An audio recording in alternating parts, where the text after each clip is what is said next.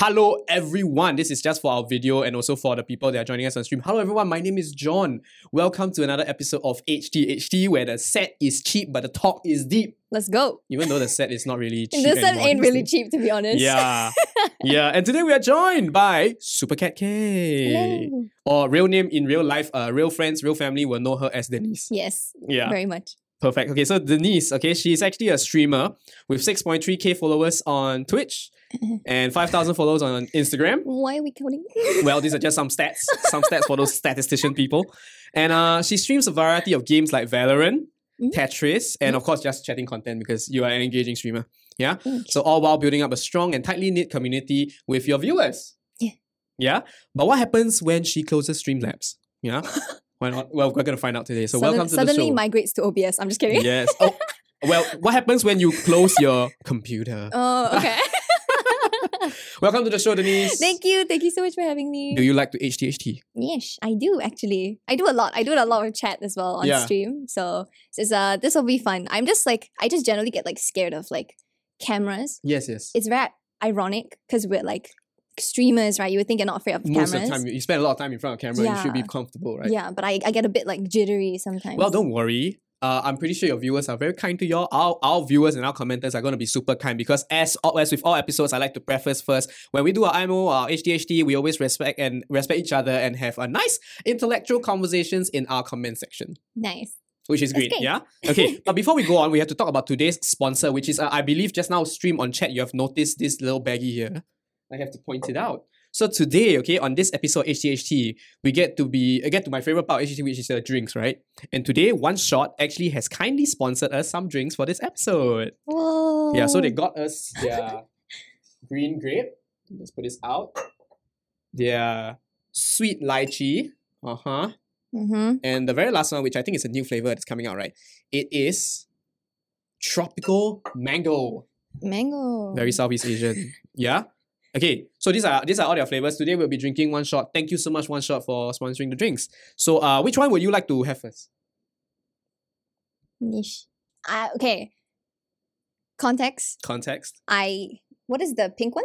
The pink one is uh, uh, sweet lychee. if I'm not I wrong. have never eaten a lychee Mm, mm. and I've never eaten mango. what? So the obvious option is grape. Really? I've eaten grapes. Okay. yeah. Okay, but also, uh, of course, you know, on this show, we like to pace ourselves. So if, uh, if if you find it's a little bit too much, if you don't want, you want to drink your water, that's fine too, because we have plenty of water. Yes. Now's the time to declare it. Would you like water or would you like the the the, the, the fastly evaporating liquid? I am still on medication. Water so I'll be drinking water. Water it is. But I will take the green grape any day. Trust me. Just I have to be disciplined today. Yes. I apologize. No, that's fine. Okay, so in that case, I'll be opening a, a bottle. I, I, I'll, I'll, I'll be the rebel and try the new flavor, which is tropical mango. And uh, yeah, this is my favorite flavor, HTHT, because you know when this these drinks get flowing, the tea gets flowing too. Hmm? Okay, just a little bit for me, and Yes, Denise I- will have to get water. Yes, I have water. All right. Cheers to a good episode. Cheers. Bam. Clink. Ooh. Thank you, one shot. Thank you, one shot. Hint, hint. It would be great if we got cups too. All right. Without further ado, let's go into our first section. Let's okay, go. Denise? Okay. Section one, labeled by our professional stalker, Mr. Alastair Pang, of course. yeah, who has done a lot of extensive stalking and research.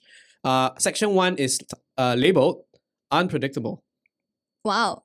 Okay. Interesting. Question one.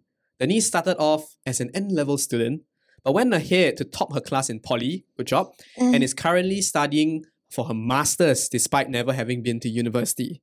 yeah. Did you ever think you would be furthering your, edu- uh, your education as far as you did? And what pushed you to do so? Wow. Lester really got his uh got his information. He's dangerous on the internet, that's all I'm saying.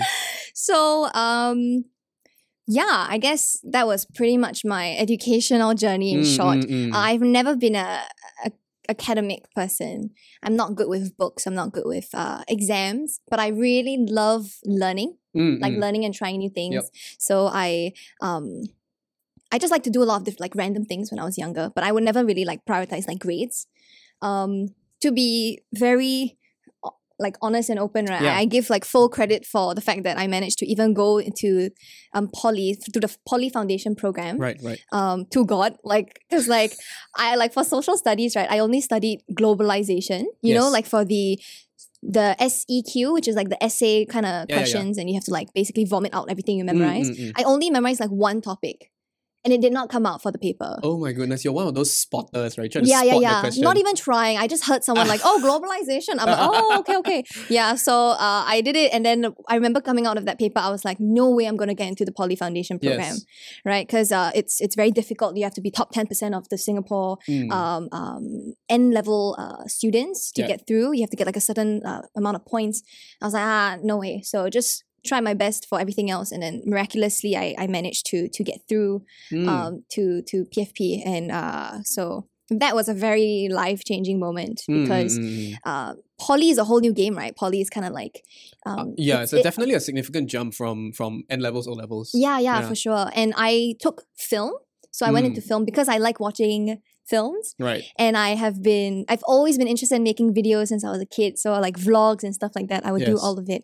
Um, so I went into film, and it was a very game changing experience where you know it's not about getting full marks. Like how Mm. do you grade a film, Mm, mm, right? mm, How do you mm. give a film an A? Um, and there's Oh, obviously there's technical aspects that like yeah, like fix this soundboard, right? Yes. Get 15 marks to fix this soundboard, but like okay, fine, but like you can't grade really grade anything else. And I think that's really where I excelled you Mm, know and mm, and mm, i loved learning every aspect of film um and and then that was that was kind of it i was like film school great hello i'm out right and um fun fact I, Yes. I i i topped the course but i actually am not the first. Right, right. um and the small story behind that is that um i actually um rejected or declined being first in in the cohort oh, how does that work? basically you go for an interview Right, uh, they'll right. interview you and be like, uh, "Hey, so why do you think you should be the gold medalist uh, of the cohort?" And then I said I shouldn't, and they were like, "Huh?" It's like a full-on film. Um, it's like, are you Singaporean? yeah, it's like, don't you want? Don't you want your gold medal? And uh, I, the the main reason is um because I felt like whoever was in the running Mm. deserved it much more than I did. why, why, Um, what, what made you think that? Because um, they were very much living and breathing film. Right. whereas I wasn't uh, living and breathing film the same way like they did. Like they were very into like uh narrative films or like Mm. documentaries, Mm, and mm, mm. and I, I I took the advertising route, uh, which is very unconventional. yes. In the in in back when I started uh, in, Uh-huh. in film, Uh-huh. uh, it's not anymore. Obviously, It's definitely not. not anymore, but uh, it was back then. So um, I told them like you know like uh they and they were trying to like hint me. They're like, oh, but you want to continue to be a producer, right? And I was like, Mm, no i don't i don't want to continue in this space right. um you know like i i really enjoyed i loved school yes. um but i really think it would really make the other person's day if they if they got if they got gold yeah. and that was all on my that was the only thing on my mind in hindsight i could have gotten an extra like extra money like there's a lot of things that come with like topping the, the Yeah, yeah. cohort right but i don't know at that moment i was just kind of like you know I, it's been like three years and like i think they would love that that that recognition that moment where like all of the effort paid off. Right. because unfortunately like especially in like in in asian society right we think like oh if you get an a then you're the best. If you get a B, you're like horrible. And Mm, i. I guess I just I had the the option to do something, right? I was like, yeah, heck it, I don't care. I, I really don't. Um, and and so I remember I came out of the interview and my the lecturer he Yeah. was like, you know, you just gave away your gold, right? Yeah. And I was just like, yeah. I'm like, it's not like an like yeah, like it's it's, it's just kind of like yeah, I know, and I hope whoever gets it knows that they deserve it. Yeah. So even like if they find because I've never told anyone like this story. So even if they find out this story, doesn't mean that they didn't deserve it. Mm, mm, right. They absolutely deserved it. Um, it's just that the schools have a structure, you know, Mm. and I just I guess like what Alastair wrote, like I like being a little bit I like to poke with with structure. I like to poke with rules. Um uh, I, ha- I haven't. I'm sorry. I haven't even got to like the masters no, part. that's fine. That's fine. Do I I, just like go- I like this story because like, I, I think I think you're you're personally I am someone with an unconventional education track as well. Yeah. So hearing hearing this from a different perspective from someone who also had an un- unorthodox education, who is also like um I would say experienced education differently from the majority. Mm, This is something that I find firstly highly commendable.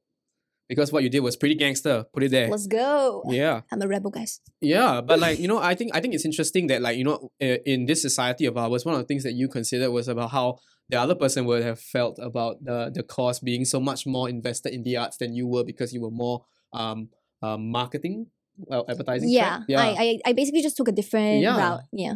yeah. I think that's that's that's that's, un- that's unconventional and cool on its own, isn't it? Let's drink to that. oh. Yeah, and yeah, let's continue with your story, man. Yay. Okay.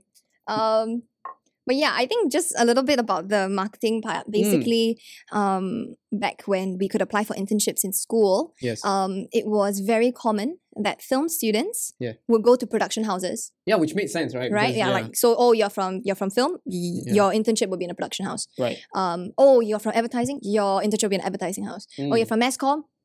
Pick and choose, Yeah. right? That's, that's that's mass communications for you. Yes. Um, and I remember sitting in the in the hall when they were announcing the like saying like, oh, these are the production houses you can choose from, and it's with everyone. It's from everyone in in in the faculty. Mm. I was like, I don't wanna. I, I literally just spent two and a half years learning everything that is similar to production houses, right? Yeah. Making my own films and all that stuff. I don't want to do that anymore. I was like, I want to go into something else. right. And then I saw the advertising. They had this um this internship, a hybrid internship, Right. uh, a few months in Singapore and a few months in Japan. ah. Um, and it was for an advertising agency. First time. Uh, this would be the first batch. Mm. I was like, dope, right? Japan, yo. Mm, mm, mm. So I uh I signed up for it, and little did I know I was the only film student that signed up for it. and um, it was really interesting because uh, people told me like, "Oh, why is this girl coming to take our slot? Like, she should just stay in production and Mm. stay in film." And then I was like, "Wow, so fascinating, right? Like, like um, you'd be surprised at like how people respond. Like, I wasn't." Mm, mm. I didn't even. It's obviously com- competitive because Yeah, there was only two slots Ah, um okay. yeah for the internship so there were over like 80 people that applied in Mm, mm. for that internship the school shortlisted to um four and then the four of us went for the interviews with the agency Right, right. so it was very uh was was, was tough right Yeah, yeah. um but uh thankfully i got in so that's kind of how i got into like advertising and Yes. stuff, which is part of a very big part of my story at like later on Yeah, yeah. um but yeah like sometimes just like i don't know it's it's it's uh some people will say hipster but uh i just didn't want to do that because that's what everyone else did or Yeah, like yeah. just because that is what it is right Mm, i don't mm. believe in that like i believe that there's always like different like Same. options and you just have to find the options Yeah, you don't want to be shoehorned into just like what people expect you to do. Yeah.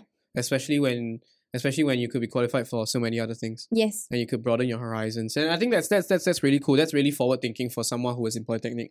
Because I would I, I don't speak for everyone, but I feel that like when I was that age, when I was in JC, right? We were not that em- enterprising and we were not that uh, self-aware to understand that like Mm. sometimes education you have to go um you don't you don't you don't have to just always follow the straight and narrow you know what i mean Yeah. and i think this is where where like uh it has clearly reaped dividends you know for you i hope so i mean it definitely has at, and at minimum it, has like sort of like opened your eyes to the to the wider community to wider world to understand Yeah, the world a little sure. bit better yeah. and this is something that I think if you if you put all your eggs in one basket too early in your education, not that it's not a good thing, you end up um semi blinding yourself to what the other things could be. Yep. Unintentionally, albeit it's a side effect, right? And and 100%. like yeah. And I, I'm, I'm glad you, you, you, did that because I think that maybe having said this on stream and on video, right, there may be that one person who doesn't know what to do and, and is thinking of what to do next. Opening doors. yeah and like the fact that you i i really encourage like trying new things yes. because even if you find out oh i actually don't like this Mm. that is progress people think it's a waste of time right no, like it's not. Yeah isn't no it's not a This is not a waste of time. no, I totally agree with you. No, because this is my own philosophy as well. yeah I totally agree with you. Yeah. yeah At least finding out, like, at, at minimum, there is still a takeaway, right? Finding out what you don't want to do. Yep. Yeah. it's, it's finding out what you don't want to do leads you closer to knowing what you want to do Mm, mm, mm. um and uh, i think that's why i've always been really adventurous with trying new things and i think Mm. like especially like chat will know as well like i i love to experiment and to to just uh not limit myself to just the things that i'm interested Yes. in and as we get older i think we tend to do that more we Mm, lose mm. that like childlike curiosity of like oh let's go try everything um so just like constantly reminding myself Yeah. to do that as well yeah Is that why you decided to go for your masters as well? wow So wait, what what what what are you what are you like sort of like um taking a master's in? Okay, I'm taking a master's in digital management, Mm, um, which is essentially learning how to apply like uh, different digital technologies, advanced technologies into like companies, teams, uh, businesses. mm, mm, Uh, mm. That's in like in general. I could Right. be entirely wrong, and like everyone would believe me, but I think that's what it is. I've been I've been in the I mean, it course fits for a the while. definition of business and management. So yeah, I think so, right? Um, but uh, just to fast forward a bit about my life, basically after I graduated from poly, Mm. I uh, went to build startups for uh, based in Singapore and uh, and then eventually in New York. yes, I did that for about two and a half years until COVID uh COVID yeah. hit. Fun fact: this time last year, I was panicking, calling Emirates to change me and my participants' flight um, so that we would be able to leave New York to come back to Singapore Oh because goodness. New York was shutting down, uh, everything was closing. cases were exploding. Yeah, borders with like I think it was with Europe at that time Yeah. shut. We were like, what if they close everything? So we were like, let's get out of here. Mm, Um, so just fun fact, it's literally this time last year. Um, but um, right around circuit, circuit yes, breaker. exa- no, yeah. So stay home notice happened twentieth March Yeah. at ten p.m. in Singapore last year, twenty twenty. Uh, we arrived back in Singapore twentieth March, eight a.m. yeah, but we still did stay home notice. Just Oh didn't get the official one. Just put it Okay, out there. But Okay. I, I sorry, I digress. Mm, Um, so I, I did that, and then with COVID, uh, basically, I a lot of my work couldn't happen anymore. So I Yeah. left my first startup. I ended up working for another one, uh, in New York City, uh, entirely digital, entirely remote. So I've never worked with my second uh boss Yeah. in person. Yeah. Um, for almost a year, and um, but before I even got that job, I I wanted to go back to a school environment because I realized um, when you are working, right, students are like, I want to go and like work. Like they're always really eager to work. But um, once you go in, once you go into a working environment, there's a lot of expectations on you to Mm, know mm. what you are doing. We hired you to do this Yep. and to know this. Absolutely. And I started working at a very young age. Uh, okay, maybe not as young as uh, some of some of Mm. you, but um, I was put in the startup world quite young. Like it was I was Mm, nineteen, like twenty. Um, and there were so many things I That's still rare, didn't by the know. way. That's really rare. Yeah, Yeah. so, yeah, I guess. Good job, man. Good job. Thanks. um, so um, yeah, and um, it was it's, it's startup. The startup world is great. I love I love being in the startup world, but there's a lot of expectations to know Mm, what mm, uh, mm, to mm. know everything, and I didn't know everything, and I just wanted to escape um, knowing it all and being the dumbest person in the room. Mm. I think it is a privilege to be the dumbest person in the room because then you have something to learn from everyone. Print that on a t-shirt. I- that- that's that, that's Print it on a fantastic. shirt. no, because honestly, right, I feel that like when you go into a room, uh, expecting to not know things, expecting to be filled in on things, right, that's when you truly learn. Yep. Because you learn on two fronts. Firstly, you learn the culture of it by being humble, Mm. right, and Yep. secondly, you actually learn actual knowledge for for for the job domain that you're working for. Yes. Which I think is the attitude that people should approach um work in general. In fact, we talked about this uh in one of our IMO episodes where we were discussing about uh first jobbers and what they should do and stuff like that. Oh, Yeah, good point. Fantastic.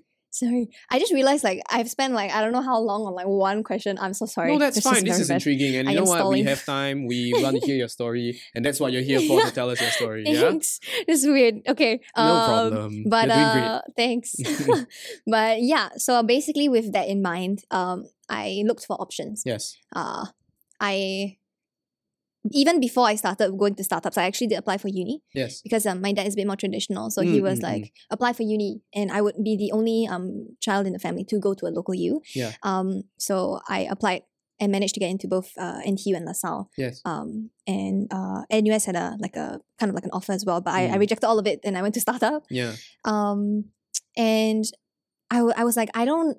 There's nothing in the local university that really interests me. And four years is a very long time. You go in right now, something's big, right? Like now, blockchain is big. You leave Mm. four years later, anything could happen and nobody would know, right? Like, Mm. um, so uh, there was a lot of considerations, and I started looking at other options, and I, I, I finally found a course, which is the one that I'm currently in, um, that really spoke to me in terms of the modules and their Mm. approach to learning. Mm, mm, Um, mm. and I was like, okay, I'm gonna try, but like the chances of me getting in are like zero to none Yeah. because I don't have a ba- bachelor's. It's called bachelor's, Yeah, right? I don't have a bachelor's, degree.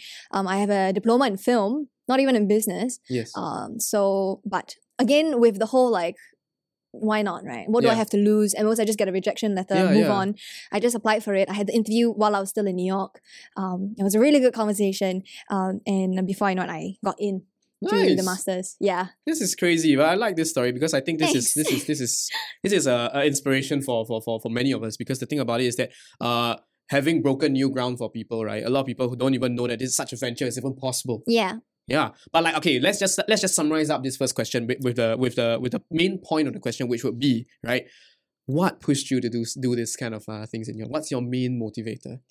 Wow. if you had Uh, to say one thing, Wow. I can I say two? I have a reason. sure. Two. Okay, so the main, main, main, main, main, main, main motivator Yeah. is clearly, and I can apply this to every question. lah. is God. Uh, I Uh-huh. think my uh, my faith in God, Mm. hundred percent, has pushed me to do a lot of these things. Um, but I would say it's really the mentality of knowing that I don't have anything to lose, Mm, mm. right? Like um, and I can like, and also just the fact that um, there are options out there. I just have to look for them, and and because I would say that because I am of my faith in God and Yeah. knowing like He is in like control of everything, right? Then I kind of like let's go, let's just like try things out and like um and um If all else fails, you can yeah fall back on him. Yes, exactly. So that's kind that's like my that's my that is my motivator. Um maybe along the way I will like have a better answer for that. I don't know. That's fine. I, I, you know, having at least that basis is something great. yeah. Uh, to, to work on.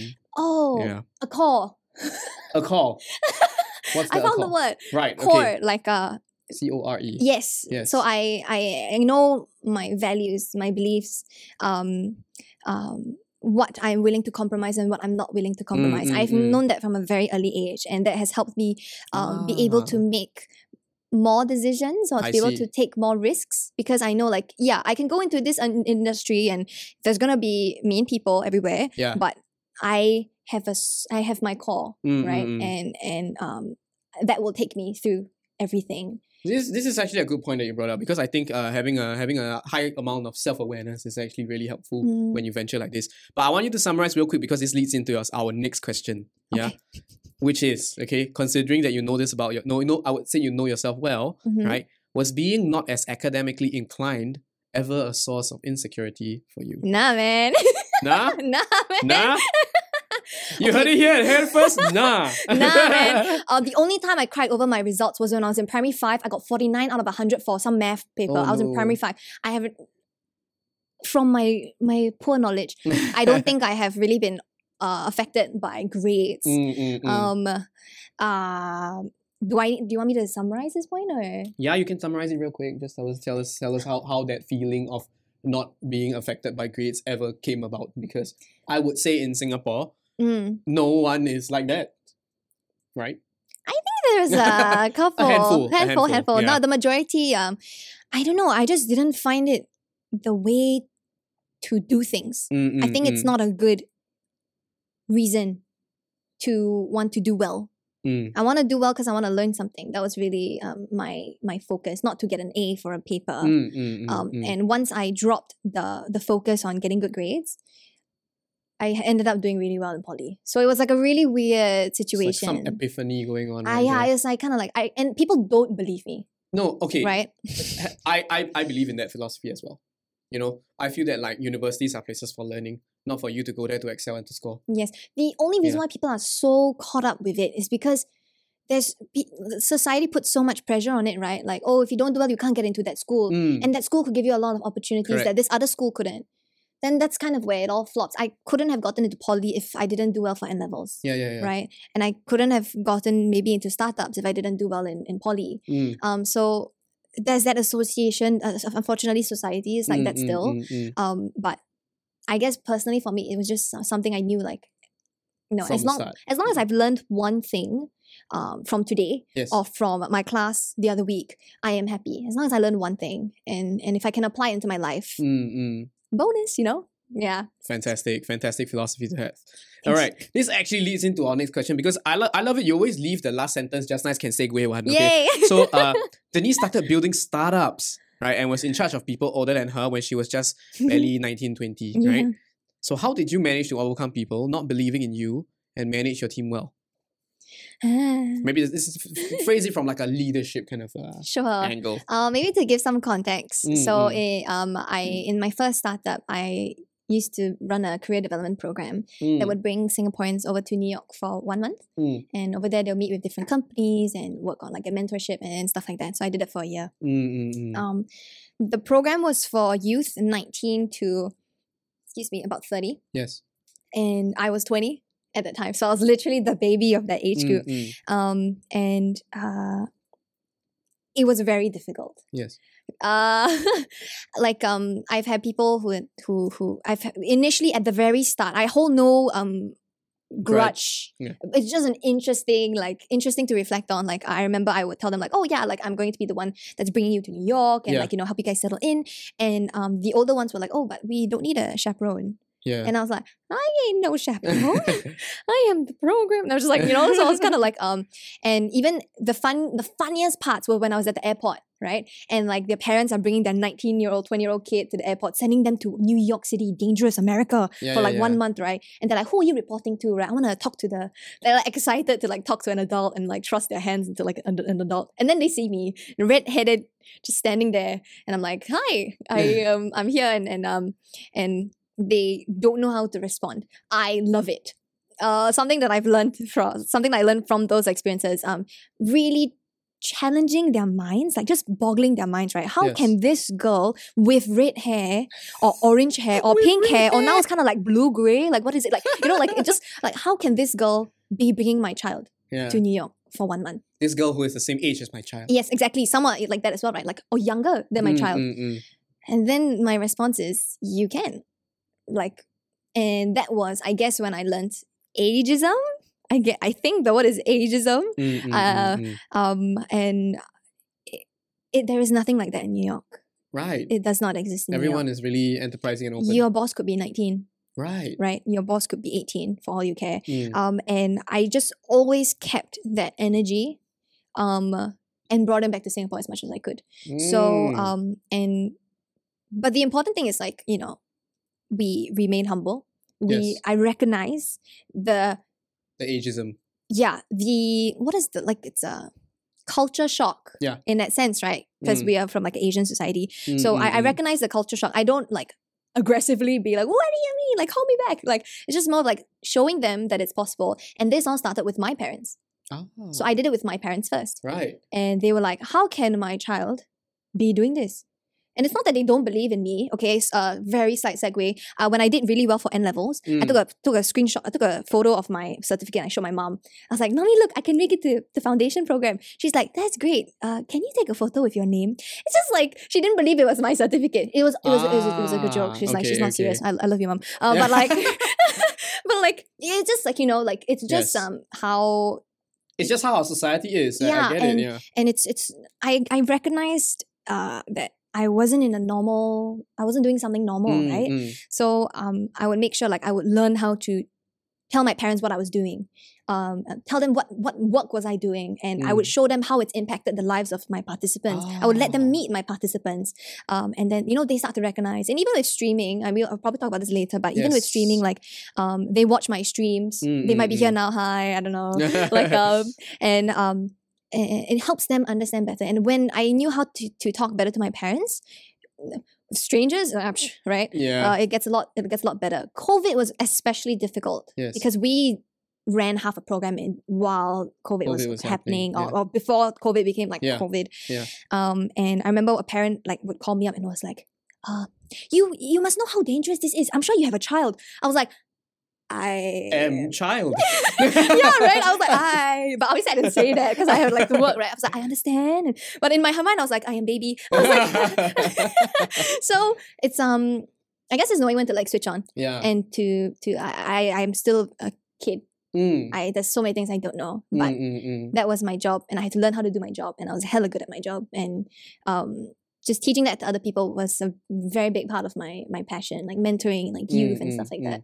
So I don't know if that answers the question. No, it does actually. I think I think this is uh this is a great great way to end that question to move on to the next one because actually you brought up uh COVID right, Yeah. which is just nice. It's a nice segue into question three, which is Denise self proclaims herself as the COVID baby of streaming. Let's go. Yeah. Hi, chat. After this question, we're going to address some of your some of y'all in chat, so y'all stand by. Yeah. So, how did you get into streaming, and Mhm. what do your parents think about your decision to become a full time streamer? Full-time streamer. Wow. Mhm. Um. Okay. So I'm COVID baby. Yeah, COVID Um, baby. I basically I okay I, I a lot of like a lot of other streamers. I've been playing video games since I was a kid. So like I've Oh, I've, I've have. yeah yeah yeah. What games have you been playing since? you were a Um, I used to be on like console. So like Tekken, Street Fighter, PlayStation. for yeah yeah. Ah. Uh, PlayStation.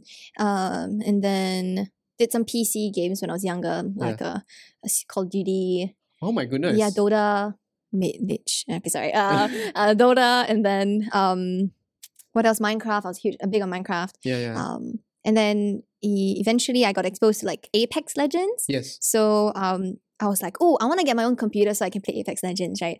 Um, and I was pretty much gonna be in Singapore. I, I knew at that point, like flying, I was not gonna fly at least for the next year and a half. Mm, mm. So okay, I decided to get myself a, a PC, and PCs were was I rem- it was during the National Day sale. I bought my PC because it was a bit cheaper. So I got my PC, and I was like, okay, it came, just stream. Um, Mhm. I have been exposed to streaming before.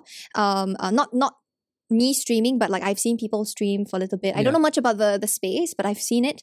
Um, and I was like, okay, why not try um on my own? Yeah, yeah. So that's how I started, and then before I knew it, um, eh, it was a very wonky journey. Everything just started blowing up yeah. here and there and then um eventually i um started to see a lot of streaming like like a job not in a Mm. bad way but Mm. in terms of like okay so now we have this what am i going to do with uh, this community? What do i how do i want to grow it? How do i want to Mm, protect mm. them? How do i want to engage them? And then with stream like content like oh what can i try? Blah blah blah. So um that's so i gave myself like a time period. Like i say three months i want to be sure i can uh, be sustainable for x amount of dollars Mm, um doing things that are within my values. Mm, mm. um, if I can keep this going, I will convert to full time. Yes, and so I gave myself those few months. Um, that hit was those those targets. yes, and that was when I was still doing my full time work um, Yeah. based in New York City. I was still doing my masters, um, and then I in December I, I resigned, and January I January I was like the resignation period. So February was like my official first month as a full time Mm, mm. streamer. Um, by by now my parents are kind of like we kind of figured out our daughters kind of like weird, you know. so they're kind of like so I told them oh, I want to do full time streaming. They're like. Okay, you you you manage yourself, yeah? I'm like, yeah, yeah, yeah. Just uh, be careful, yeah, yeah, yeah, yeah. So you know, um, I have been financially independent for Mm. a while already. Fantastic. Um, so yeah, so it's kind of like um, I don't really, they don't, they just want to make sure I'm safe and like they know the internet's scary, but at the same time, like I've shown them Yeah. through like the past couple of years that you know. I'm a big girl now. I can take care of myself. And Clearly- if clearly. things happen, if things will happen, I Mm. will make mistakes. But um, I have my strong foundation, right? My core Yeah, to like yeah. guide me through that.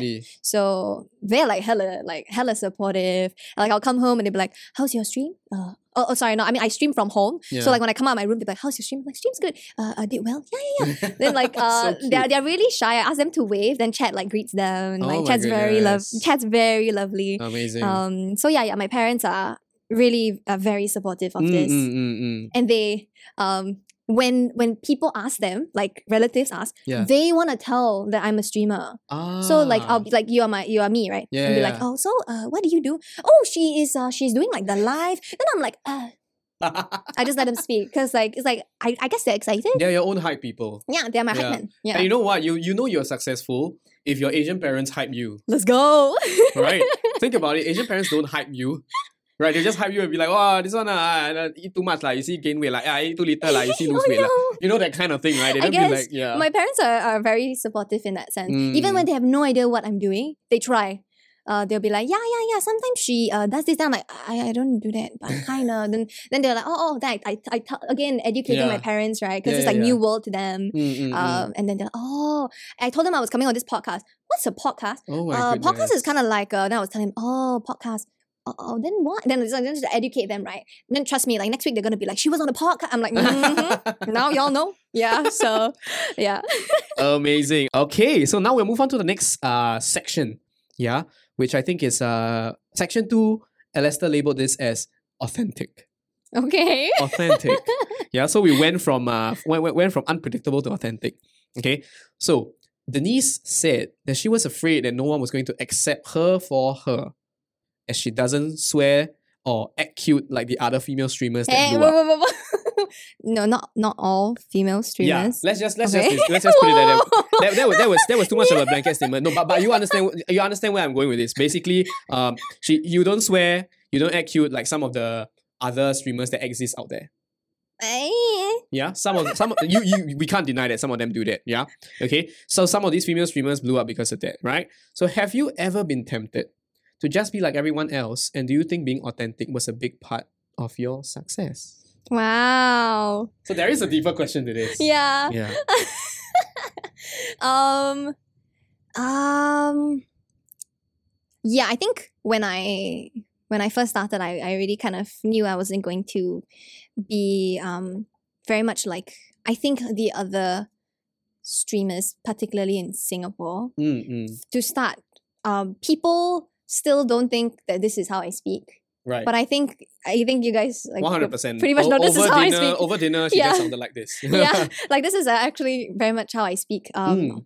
uh, uh my family just felt the importance of uh, getting english right Mm, that's not even like a proper sentence like but like you know what i mean like I knowing how to speak the language well um so and i, I don't know i'm just not like a small and cute i'm i'm big and tall and awkward so kind of like um i and just again you know i i don't swear i i Yeah. don't like um i don't really scream uh, unless it's a horror game or Mm, mm. uh, I, I don't talk about things that other people might casually talk about uh, i'm i'm just and i talk about quite serious things sometimes talk about careers talk about uh, mental health yes. talk about um, um, um, all those kind of things. I don't even talk about relationships that much, to be Mm, honest. mm. Uh, maybe more recently, but uh, when I first started, definitely not. Mm. And I was afraid that uh, people would think I was boring.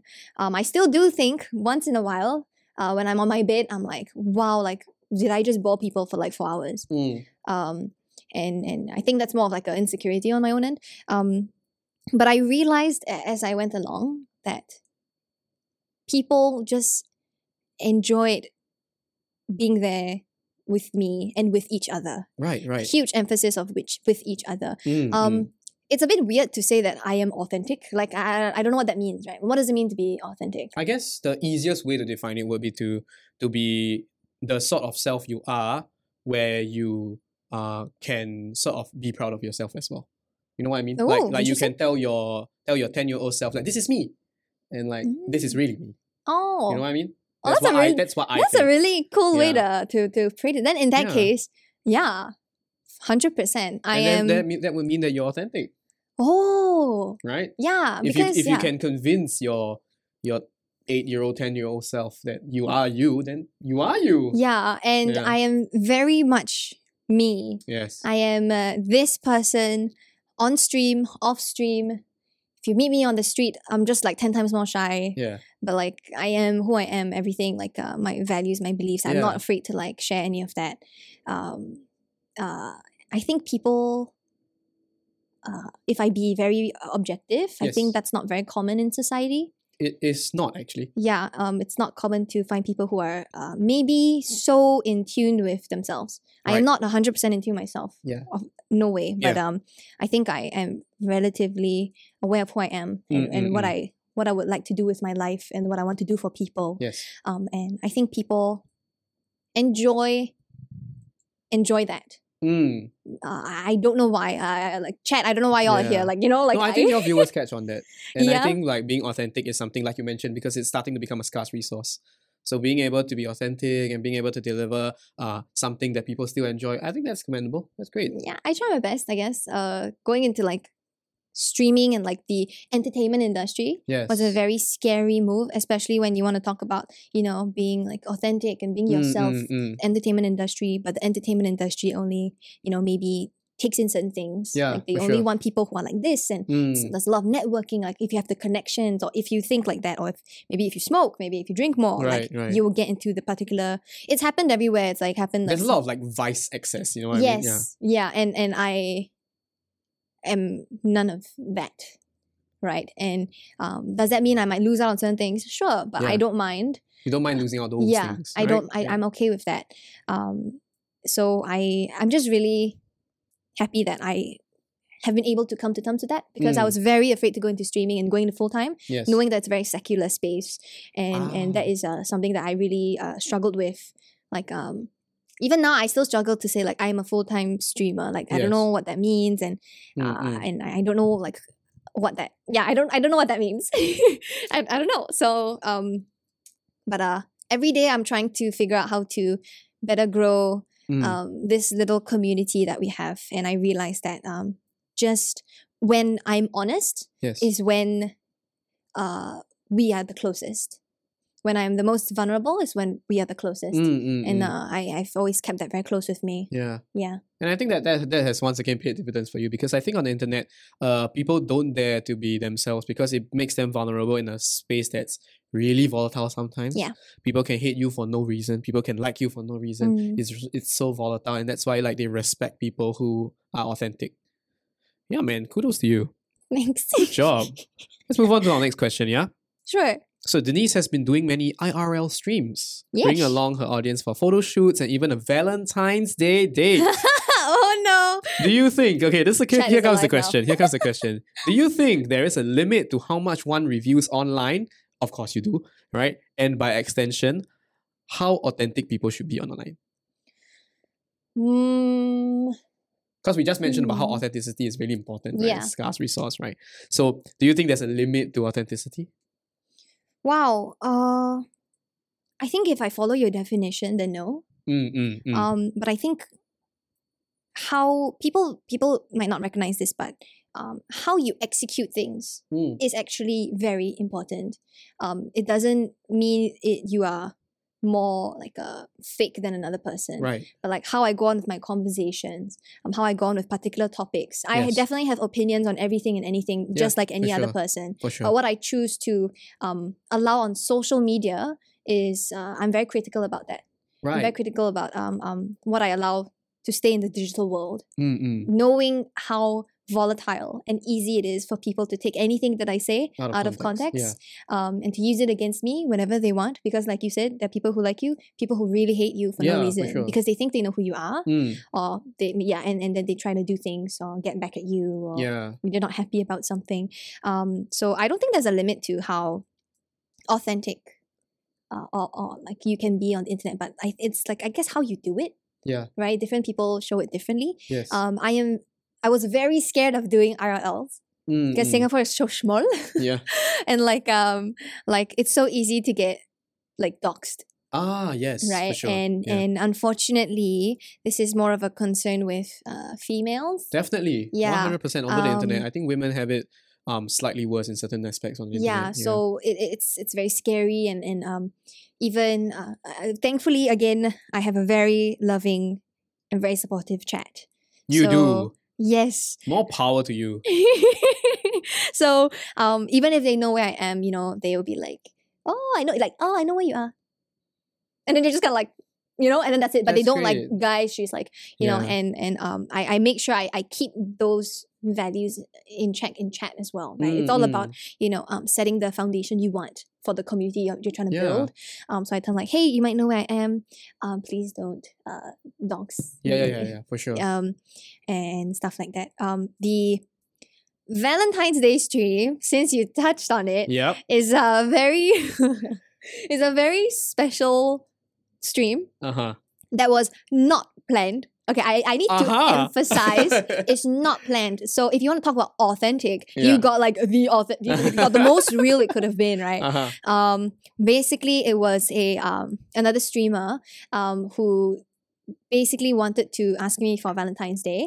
He Yeah. did a presentation deck because everyone knows I love me my Google Slides and my Google Forms.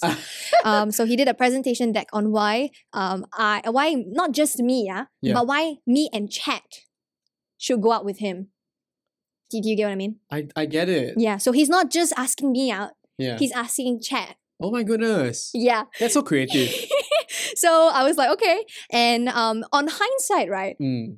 really not that smart of me because like I literally just gave another person um full ability for that 15 that like I, I did I looked through the slides for an hour because I'm Yeah. a huge staller. Yeah. So we, we looked at the slides and he could have put dirty photos in there. And I would have Ah, not known, right? Because I've never seen the slides. Absolutely, yeah. But I uh, first of all I I had I know him like uh, not, not I didn't know him in real life Yeah. but like we met on on stream and Yeah. and um and and we've spoken and I know he's like not like a Not a creep. yeah but it's hard to tell nowadays right It's true. so he he kind of passed the creep test Yeah. kind of um and and then yeah so he did the slides so I was like okay thankfully Th- nothing n- crazy yeah. it was actually really really fun I think yeah, Chat enjoyed it a lot as Mm, well mm, mm. and Chat voted yes before I could say anything. so Chat peer pressured me. No, I'm just kidding. But like basically, also I went on the Valentine's uh, date with him, and like I mentioned, uh, because I stream Tuesdays, Thursdays, Sundays. yes. So I was like, yeah, I don't mind, but we have to bring Chat. Mm. No compromise. It has to be something that Chat can come along with. Yeah, yeah, yeah. And he took that into so much consideration. Oh my goodness, that's so Um, sweet. very, very, very, very kind. Um, Mm. and it was a really good time. Chat really, I think Chat enjoyed it a lot as well. Um, but uh, and it showed me actually that those kind of streams, Yeah. like Has value. has a lot of a Mm. lot of value. And it, it- when I when we ended the stream, it was kind of like, wow, that didn't feel tiring at all. Oh, that's so nice. You know, it was like it was like such a good time, and Chat had such a good time, and we had such Yeah. a good time, and it was great. So yeah, awesome. So no limits on being authentic, you know. Even, I don't even, think there's even limits. love life with. Uh, well, of course, you bring along the naggy parent chat along, lah, huh? But yeah. Okay. Next question that we have for you. yes, Denise uploaded a YouTube video in 2016 named Transient, where she reflected about her year in 2016 and confided uh, on how tumultuous the year was for her. wow. Has being raw and real become easier for you now as compared to 2016 when you posted that video? Wow. Did I tell Lester that I had that video? Lester, did I tell He you? is dangerous, he, that's all he, I'm he saying. digged.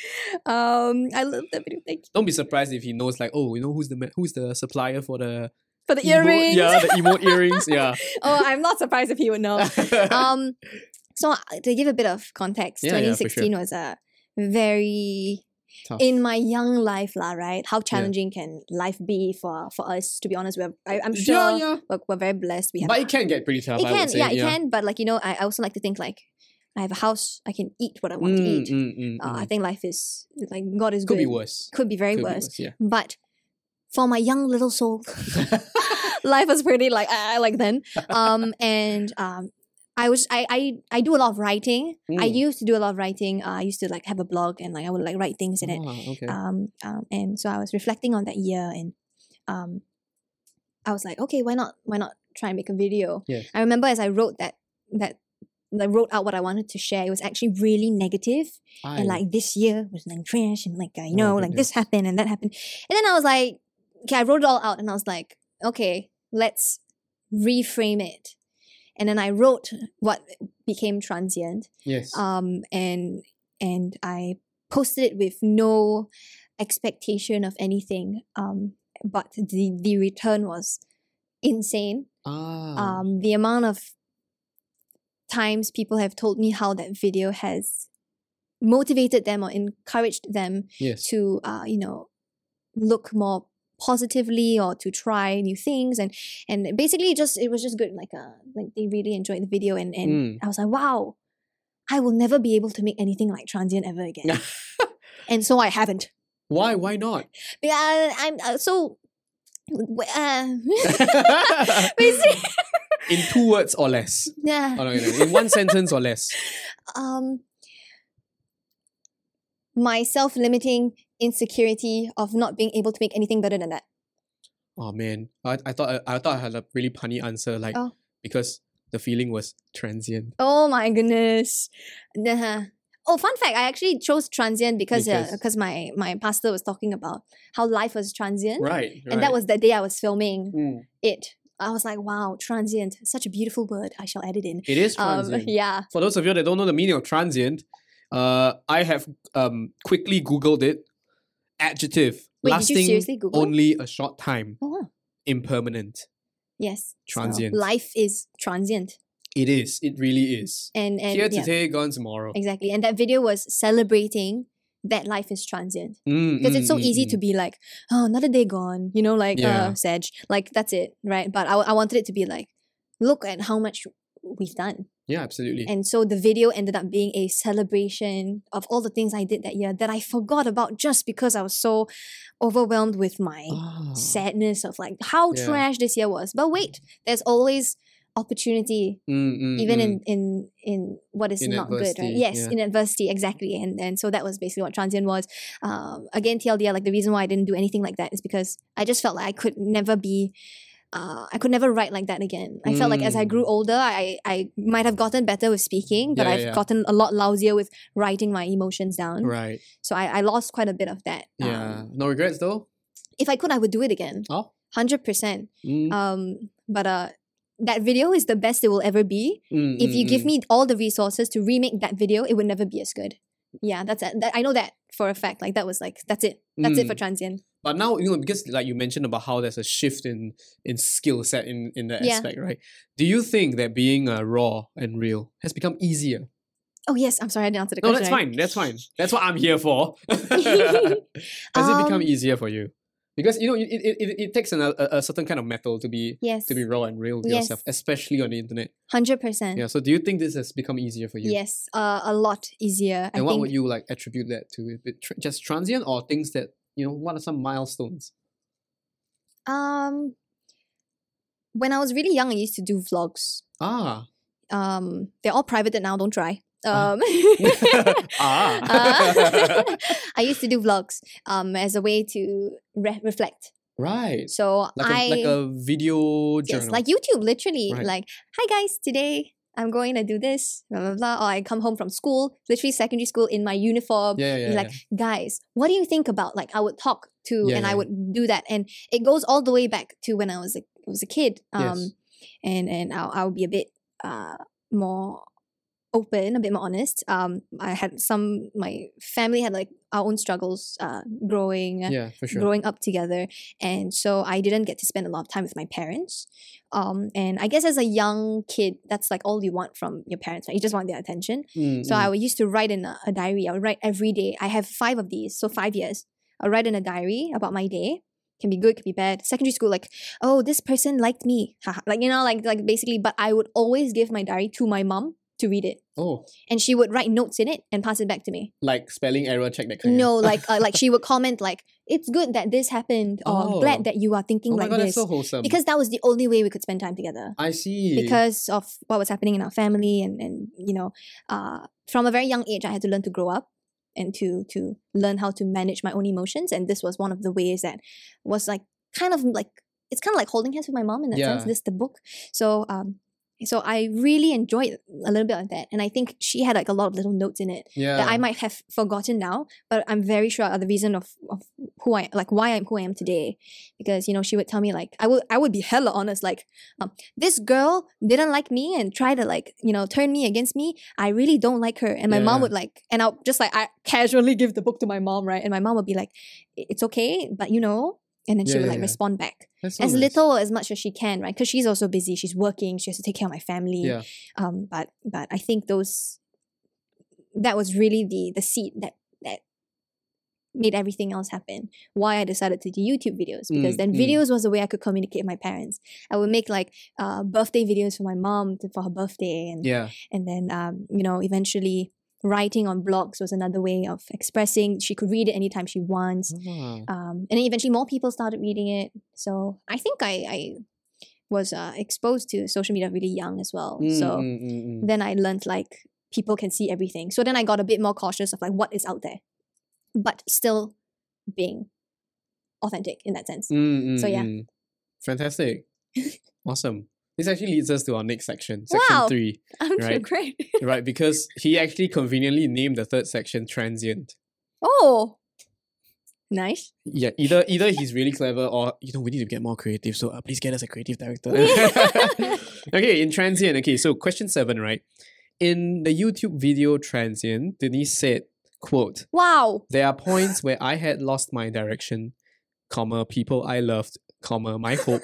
Comma my confidence comma and eventually i had lost myself along the way end quote. Was 2016 a year of self-discovery? And what have you learned from that year Yikes! Come on, you called the video. He is dangerous. Wait, can I just say my writing was so pretentious? Like uh, like I was like a little kid trying to like be those like uh you know those what? YouTubers. You know, but you know what? We were all once little kids feeling things. Yeah. You just kind of put it in video form. Yeah, I guess so. Um wow, a lot of things happened in 2016. Yeah. Um I I can't really exactly remember. I don't know if it's like Yeah. a defense mechanism of mine to forget Right. things. Um the big thing that did happen that year was that I I got uh cheated on Oh. And I was like, ah, yeah, whatever, right? But like, yeah, like, I got like cheated on uh back then. Um, so that was like really difficult. That was the first time I actually went to the hospital because of a of a of a, of a panic attack that Oh, happened goodness. in, in in public, and Yeah. um, just all those things just don't sound nice together. Panic attack, public hospital, like just you know. So it's just a bunch of these things that happened uh, that year, and Mm. and I think a bit happened at home as well. Um, uh, uh, and um, yeah, so I guess that's the reason for that sentence. Mm, but that mm. year was, it's so funny because I remember saying in transient like, uh, how much I started to, I wanted to learn how to love uncertainty. Yeah. Because essentially that was what 2016 was. Hella Yeah, uncertain. No, and like and like that sentence itself is actually a really challenging one, which Yeah. which I I need to do give you credit for for thinking of it in that young because as human beings we are not programmed to love uncertainty. Oh, 100%. yeah, you know, and like having that thought sort of like thought for yourself is something that I think is respectable. Thank you. Yeah. Good job. so like uh, I I just really wanted to that that, that year really taught me how to embrace Mm, the uncertainty of Right. everything. That everything, every single damn thing is transient. What I mean by that, from the relationship that I was in to the feelings I felt being cheated on, from in, having the, the panic attacks, from being in the hospital, everything was transient. Everything came and went. Mm, mm, And and instead of focusing so much on the fact that it arrived, yeah. I wanted to focus on the fact that it was past, and then focus on what I Ah. had learned. Um, so so um, that was really where I was driving at with that video, Yeah, yeah, yeah. and then um, you know, and and also reminding myself that actually my mentality towards life is one of the only things that will stay constant, right? it is. And yeah. that will guide me through all of the challenges, regardless of what happens. Um, so that was that was transient. I I'm sorry, I don't really remember exactly what happened that year. yeah. Like uh, but the years after that were hella dope, man. It was Hella like, dope. uh, Hella dope. No, but it's great. You know, as in like you know, I, I think I think it's once again it's really highly commendable that like through a year where there's a lot of struggle, you managed to pick out the the right approach to your struggles, which I Mm. would say you would attribute it back to your core, Mm. your faith. Mm. Perfect. Everything to my core. Nice. To All right, mom. Hi, mom. Hi, mom. and your and your little notes in her diary. yes. Okay, in 2020, Denise wrote on an Instagram post. I quote. Wow. Life is so transient, and I am so grateful for God's strength throughout every s- single moment of my life. You quote my Instagram? I have never been happier and more excited for a brand new year. End quote. How has your opinion about the transience of life changed from 2016 till now? What? That okay? I, I know what Instagram post that was. I I it was I I think I, I know what Instagram post that was. yeah. Um, transient has literally become my favorite word. Like ever since I did. Well, to be fair, video. it's a pretty good word. Yeah, it's a very pretty word. It's a very pretty word. Very it sounds, pretty it- word. and like and like to the to the uninitiated, it sounds really inte- intellectual. Yeah, like haha, transient. It's like, like- just like transient. yeah, you wanna like sound like cool. yeah, Transient. Yeah, man. And just like walk away. yeah. um. So how is my approach? What was how is uh? Uh, the, the, the question would be, right, how has your opinion about the transience of life, right, changed from then till now? Um. I would say that. Or has it not changed? I would say it's become um, it's ingrained in in me now. Right. So it's um something that I. It's like my. It's become like a bit like I not. I wouldn't say my mentality, but like my perspective maybe. Mm, like mm. um, I feel like life moves a bit, like the transience happens a lot faster now. In Yeah, the past, yeah. I would like mull on things a lot quick, a lot longer. But now when things happen, like big things, not small things, big things happen to me, big changes. I have that moment of of you know sadness or grief or whatever. But Yes. I I move on a lot quicker and I move on a lot Ah, better and faster and stronger um, to the point where like I could have gone through like a really serious like health situation and no one would know because like I you that's move on from that. yeah because like I recognize how transient life is why life is so transient, Yeah. right? And then what my purpose is in the midst Ah. of all of it. Um, so I just like, and then we just go, right? so like we just go, we just keep going. Um, so I I'm sure it's changed, but I, I Mm, mm. can't I don't know how to phrase it. Yeah, yeah. Yeah, but I know it's just something that I am very aware of. Right. But the first thought, first thing off the top of your head will be that you've found your footing more in that aspect, in that in that philosophy, Yeah. in I- that personal mantra. yeah. And like, you know, like when bad things happen, Yes. um, maybe in the past I would be very obsessed or like over the fact that something bad has happened. But right now when bad things happen to me, I'm like, yeah, you know, like They happen. next week, like like like 30 year old me is gonna like say this is a good opportunity to learn, right? Like 2016 year old me wasn't gonna had no idea I was gonna talk about transient the video so much in like a podcast, right? But now it's like become such a big learning point for me. To be fair, early 2016 year old you didn't even know transient was going to be a thing. Exactly, right? so so my mind just thinks like that now, like, oh, you know, like a few years from now, like this might be a moment of great learning. This Mm. might be a great moment to to share ex- my experiences. And I think that way right Ah. now. So when I was going through really difficult times in 2020, I knew like one day I'm gonna be able to share this story well to other people to help Mm. them. So maybe that's how the transience of life has helped me. I Yeah, don't know, yeah, but like I feel like it's molded my uh my approach to life a lot more. So you have like a very forward thinking mindset that makes you I don't know I, I if I'm un- if I understand this correctly, it's as if you are your own bad example, and yet you are also your own good example in so. that sense. Yeah, yeah. Yeah, when you recount things, Yeah. It's like I fantastic. I I, I always tell uh, this to people, and I think Chat will know this as well. yeah, That you know, I wouldn't mind if bad things happen to me Yeah. than to, for example, you. Right. Because I know that if something bad happens to me, I have my core to help me through, right. right? And and I would use it as an opportunity to to show the good in times of bad. Mm, Whereas mm. if like it happens to you and like if you if you are mentally not able to cope with it and stuff like it's very difficult. Like I Yeah. don't want you to go through that. Exactly. Um, so so sometimes I like to say that uh, some, recently in, in in my chat even Yeah. um we got uh, spammed um some really like I think what is crude like really crude images Mm, in my mm, chat mm. and it was non-stop and it was uh, it's not a pleasant experience right because someone is like sabotaging you Mm, mm. um, but I, I said like I, I told my chat like you know I'm happy that it happened to me so now we know how to handle it together Yeah. if it happens on someone else's chat you know how to help that streamer right if, mm, if mm. something were to happen or and what if they're smaller like yeah, how and what if they panic what if they freak out you yeah, know yeah. so it was like a learning experience for all of us and I was happy to in that sense take the bullet but actually it's just more of looking at it from an Yeah, yeah. opportunity to share right Absolutely. You know, I think I think I sh- like I appreciate it. I appreciate your sentiment. I, I would like to say that I also share I also share a similar philosophy in that Yeah. aspect to you, in the sense that like I don't take um bad things as like oh no like this is my lot in life, you know that kind of thing. And I think I don't I don't uh let that get to me, and I try to use that to improve myself if possible. yes And I think this is something that is a rare commodity. So more power to you. Thanks. Okay, so we'll move on to the last question from this segment before we move back to chat. Yay! Okay. Denise also said, I quote, We aren't made to understand everything. We Wow. were made to be uncertain. End quote.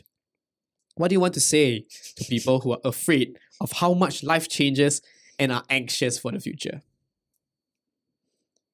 Um, It's I getting really that- philosophical right now. I'm so I'm not a philosophical person. I can't even pronounce the word. um, but um, I don't know when you know I I was told um Yeah. that yeah we humans were not made to understand everything. Right. If if we knew everything, then we'd be gods, right? That's literally that's what I said in the video. Mm-mm. Um, and I don't know. I just found it comforting to know that there's so many things in the world that we don't understand. The human mind only gets to a certain point, and that is still not everything. It is. It will never be isn't. everything, Yeah. and um, that really motivated me to try everything. Mm, because mm. In this entire life that I live, I will never get to do everything, but I sure. want to make sure that I've done everything that like I'm interested in, Yeah. that I'm passionate about, yeah, yeah, yeah. um and and and and um and make sure that I, I do it to the best that I can, right? Not Mm. just doing it like sluggishly. And and I had that approach, especially in poly in school. Like I wanted Ah. to make sure like when I did my work, I did it well. Yeah. You know, I, I enjoyed learning. Um, there weren't really exams, so I didn't have that exam issue. Um, but even if it was like doing a paper, I want to make sure I did it well. Mm, mm. Um, wanted to make sure, and, and I wanted to make sure that you know it's something that I'm happy to have done. yeah. Um, so the question was if The question would be because because Mhm. you, you you have a really I want to say um certain personal compass when it comes to Yeah. these kind of things. So the question would be, right? What would you say to people who are afraid of how life changes, or rather, people who are overwhelmed? What's one piece of advice you would give to them overwhelmed with if they are change. anxious Mhm. for the future? Um, Right, because you mentioned that how you make yourself comfortable with uncertainty, but not Yeah. everyone's like that. Right? yes, of course. So what's one piece of advice would you give that you would give to someone who is feeling overwhelmed because of the uncertainty? wow, I don't know if there's like a one answer, but I would love to know why. Mm, mm, I mm. think the why. Once you know why people Yeah. are uncertain, why are, why they're afraid of the uncertainty, Yeah. yeah, then you're then I'll be able to help them a lot more. Some people are afraid to lose something, Yeah, for sure. whether it's money, pride, you know, people. Mm. Um, then you gotta ask yourself like, why do you want to, like, uh, why does that matter so much in the Mm, first place? A lot of the times, it's really that. It's it's that small shift, you know. Sometimes all you just need is poke at the person, Yeah. and they're like, "Oh, actually, it's it's not that scary." So, yeah, for sure. um, my very vague advice is to to know why you do things, Right. Or to try and understand why you do the things that you do, or why you feel the way that you do. Right. When you are more in touch with that side of yourself, Mm. um, then you'll be able to face your own emotions a lot better. Um, so I think I, I I don't know if I don't know if that helps. I'm trying to think of like a more like a tangible piece of advice. Mm. Um, Or maybe something that you apply to yourself. Is there something that you actively apply to yourself that you can tell someone who might be struggling? well, the the most the thing that I always tell myself is if I don't do it, then I then I will regret it. Ah. So my re- most recent example is um is my mentorship program Cat Right, Dojo that I yeah. started for streamers. Tell us more about a bit more about Cat Dojo for our Um, YouTube viewers. so basically, Cat Dojo is um is a mentorship uh, program that I've created um, to help streamers, whether in Singapore, locally, or internationally, to uh, grow their streams effectively. Or and, and I like to say it's to help you understand how to be a better streamer and human being. Mm, mm. Um, I I think what we what I try to teach um, is purely from my experiences uh, building startups and building communities, and also from from stream and Yeah. what I've what I've done through streaming. Um, I was so reluctant to do it. I was like, why? Oh my goodness! I don't even know how to how to share yeah. the anxiety I felt Yes. from wanting to do it because I have never done anything like that yeah. For myself. Yeah. yeah so I've sure. like yeah, you'll be like, well, but you built companies, right? But Yeah, that's for someone else. yeah, That's another person. Like I'm helping that person, right? Yes. But this one is mine.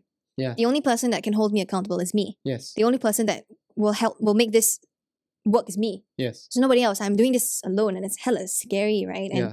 and transient is that same falls into that same category. Yep. I did transient for me, for no one else. Mm, mm. But that also means that there's a higher chance I don't do it because Mm, mm, if I mm. don't do it, I don't no nobody gets No, hurt. you you're not accountable to anyone. Exactly. Right. So um, that was Cat Dojo for me, and I there were so many nights. I remember I, I did workshops as well Mm, to test mm. the waters, and I remember I was planning the content, and I was like, "Why did I do this? Like, I am so, I am not the person to Mm, be mm, doing this. Who am I to run a workshop on streaming, on mentoring? Like, why? Like, why do I think I can do this?" Yeah. And then I try to like, like I told you, try to like apply what I what I shared, right? Yes. And we're like, why not? Like, and then I realized it was a lot of insecurity with myself. The yes. the inability to see what I have what I have been able to do. Yes. I'll be very honest, until today, I don't think I am very good at this. Um uh, and I, I it's I don't know why I can't I, I can't really see it, but that's me being very honest. Um but yeah, I was like, if I don't do Cat Dojo now, I will never do it. Yeah. and it will go away, just like all the other ideas I had. That went never, away. Yes, and it will just go away. Yeah. And then you have to live with the fact that you didn't do another transient part two. You didn't do Uh-huh. another cat. You didn't do your cat dojo, and and I was like, yeah, okay, let's just try. And that Yeah. was essentially what I did. I just tried, put it out there, made a website, set back. I was like, nobody's gonna sign up, and then like shriveled into my bed, and then you know, and then suddenly like there were interviews, like, and then now we're like this part, and I- and now I have to be accountable to the people that have signed up, to the Yeah. people who are who are here, my mentees, my three existing mentees. I'm Yeah. accountable to them, you know, and and I guess it makes it easier for me because now I know I'm accountable to people as Yeah. compared to just myself. But I could have easily have have never done it. Yeah. Nobody's lives would have changed, and I think that's what I don't like. I want to change lives. Ah. Yeah. Well, that was actually really insightful because I think like like uh the whole the whole point where you reach um a certain point in your life where you ask yourself why not instead of why was a very very very important step I guess for people to take to overcome certain barriers that they set for themselves. hmm Especially like how you mentioned a lot of these times these kind of expectations are set for yourself by yourself. Right? And if you if you forget to ask yourself why not, you're just gonna be like why why why why why why why why why and either you do nothing about it or you paralysis by analysis and also end up doing nothing about it. Yeah. Exactly. So Got you, got you. We'll move on to our next section, which is section four. Wow. Okay, section four is titled Lonely. Ooh. Well, this took a turn, yeah. But it's okay, energy up. So, Denise said that secondary school was the toughest point in her life. And that she got bullied a lot for her loud personality that rubbed people off the wrong way. Oh no. Okay. Firstly, tell us more about this situation. And secondly, how did you manage to keep being who you are despite the bullying? Wow. Secondary school was like dark times. Dark times. I but I owe all of my growth Yeah. to my secondary school days. So I Uh-huh. think I faced like the worst of the worst case of social interactions in Right. in secondary school. right, right. And it prepared me for poly. ah, So when I got like bullied in poly or anything like that, like I like I knew you took it in stride. yeah, like it was like I've been through worse. This is okay. um the the main thing um there was like a one big main thing that happened in, thr- throughout my poly uh, my secondary school life. right, right. And I just want to like give a disclaimer that it's all over. it's over, but I mean, this is factual stuff that we're sharing so Yeah, that we know her I mean like it's it's um it's all in the past, right? Right, and right. I will I will come back to that. okay. Um but basically in secondary school uh specifically there was this particular girl that didn't that didn't really Vibe. yeah like me Right. very much um she's in the same like age as same age as me so Mm, same mm, year mm.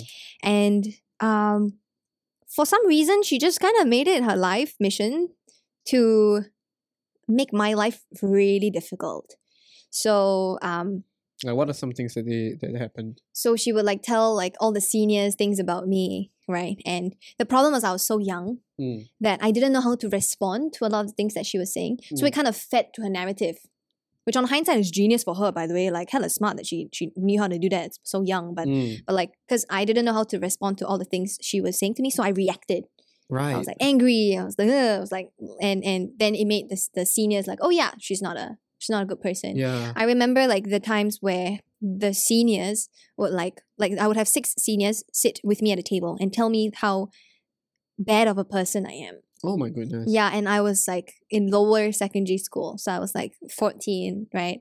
And um, so many times like I would like go home crying or I'll have no friends and have no one to talk to, and because I've pretty much spoken like this for a big part of my life, like this. Um, I was also not liked in school because people called me fake. They were like, "Oh, why you got Angmo accent?" You know, like like uh, they'll be like, "Oh, why do you speak like that?" Yeah. um and people oh you're just trying to be someone else oh you're so fake and and so especially like um in the normal academic space where everyone's like Everyone's like, this lah.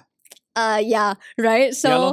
um i i didn't have friends there as well so i basically just didn't have friends full Mm, stop mm. right just constantly trying to find people that i could could connect with and i i would think i find people and then they just end up not liking me as well and uh it was a very difficult first second like first year second year um kind of kind of situation and um actually it was in my second second second year of secondary school Mm. that uh, i got to know god Yeah. so i'm not born from like a christian house or anything i Right. i um only met I, I like say I met him like halfway. Wait, so um You're just like, Hey yo. yeah, it's like kind of like we just kind of like showed up, like, oh, oh, um, and that was really where it is gonna sound so cliche, but it's really the truth where my entire life changed from Yeah. that point on. Right. Um, so I started to see things a lot differently, and uh, I remember in in in the Bible in Matthew's chapter five, I think it's basically like a like a paragraph talking about not to judge people. If if if someone slaps you on the right cheek, you turn to the left and like give them your Mm, left mm, cheek mm. um, and and um, obviously not to be taken literally, but that really showed me like you know, Mm. yeah, let me let me keep that close to me. Yeah. So I I had that and I I had that really close to me, and but I was still going through all of the hate Mm. from from from various people, especially that girl that was trying to make my life very miserable, um, as miserable as it can get for a secondary school kid, Mm. right? She's she she didn't steal from me, no no Right. no, um, just more of like social side of things, and and then the test came okay you know like the the life test Yeah. yeah, so there would be moments in like um our secondary school journey where she she would say oh we're friends now like we've made up like we're all good because if we didn't make up as friends um the teachers wouldn't give us leadership positions Oh, Right. because it was like big enough that everyone knew. Yes, that's right. how big it was. So the teachers were like, y'all can't get along, so one of you will not be in the exco for the prefectorial board. And back then, the prefectorial board was my life, man. I was like, are you serious? And like, she was trying to like run for it as well. So I remember there was like one day we like shook hands. She's like, oh, we're all fine. She was not fine with me, not at all. Um, and we were in the same theater club as well. Mm. So like you know like we just a lot of close interactions. Um and and then one day it came where we were both um, nominated for this camp where you go to like Nian for like four days and three nights. It's like Right, a it's like a camp. It's like a leadership camp. Yeah. And I was like, oh man, I just don't even want to be close to her at this point. And then I find out, oh, we're in the same group because there's like different groups. We're in the same group. I'm like, okay, okay, right. And then after that, I find out we're in the same room. Oh we we're gonna be rooming together for the whole week. And i just cried at the podium of like my school. And i remember messaging my mom. I was like i have to room with her. And and there was a lot of anxiety a lot of fear but the immediate thing that ran through my mind after that was Matthew's five. If she slaps you, let her turn around and slap the other side. I was, I was kind of like, Speaking of Matthew's 5, oh yeah, Matthew's 5, verse 39. Okay. But I tell you, do not resist an evil person. If anyone slaps you on the right cheek, turn to them the other cheek also. yeah.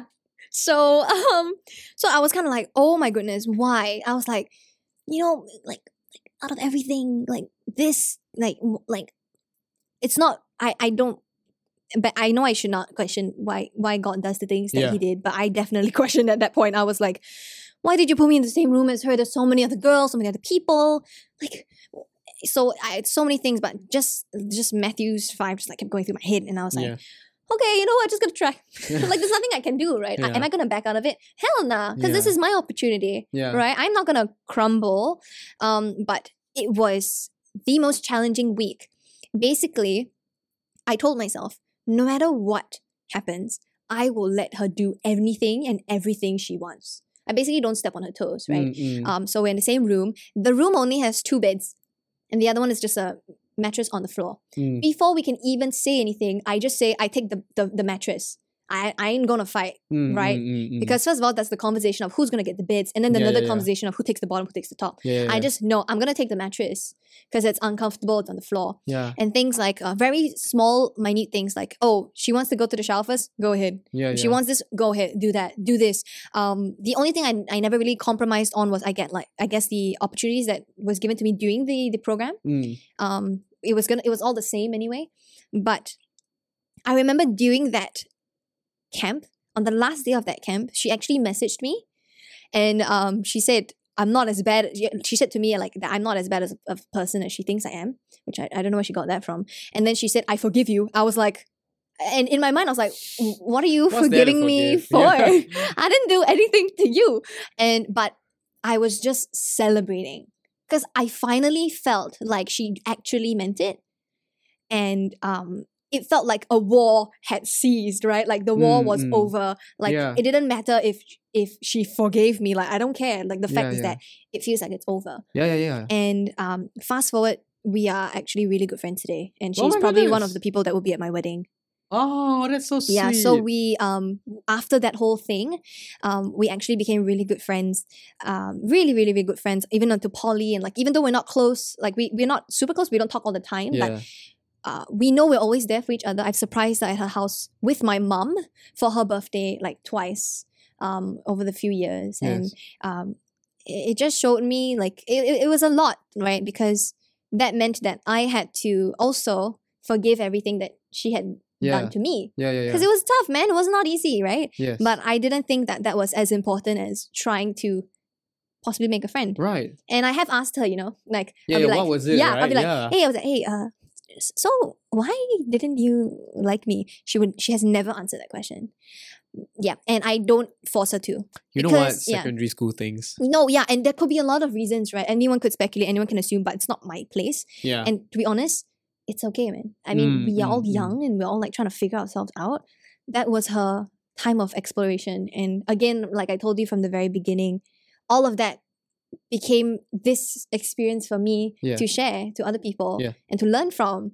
So uh, it's crazy. Like like I remember I would I would always tell her, wow, like or like in like Instagram posts when I post of like photos with her, I'm like, this friendship is so uh, strange Surreal. and yeah. and she won't shy away from that she knows it's a very odd friendship Yeah. but it doesn't matter the fact is that we are friends now Yeah, it's behind you. yeah so Fantastic. um i went on a spiel that was so long i'm so naggy i'm so sorry No, you're fine. Don't worry about it. that's what podcasts are yeah, that's what podcasts are. You know what? You know what? You, you more of these these kind of stories actually. You, you know why I like podcasts? Let me tell you why. Okay, when we get people on to, to share these kind of stories, right? It may not relate to everyone, mm-hmm. But there may just be that one person who might be listening who needed that. oh yeah So you're doing good. thank you Yeah. but uh So yeah. okay, in that you know, following that vein, right? So what's one piece of advice I want you? Uh, this is my own personal question, yeah. So what's one piece of advice you would give to someone who's being bullied? not to be taken literally, but if they slap you on the right, turn to the left and let them slap you on the left cheek. And basically, what I got from that uh, verse is basically um, to to be humble, lah, right? Mm, Humble yourself. Um, and I think what really helped me was knowing that she was just as lost, Lost. with herself as I was. Most Mm. of no, all of my bullies were lost. I've had this is let's let's fast forward to poly. Yeah, yeah, yeah. I've literally been bullied because I am flat chested. And I'm like, you are in poly and we are having this kind of conversation. It's kind of mean. Yeah, and I I mean I love who I am, right? You know, like I I'm not I wasn't so affected by the fact that she said like she called out a fact.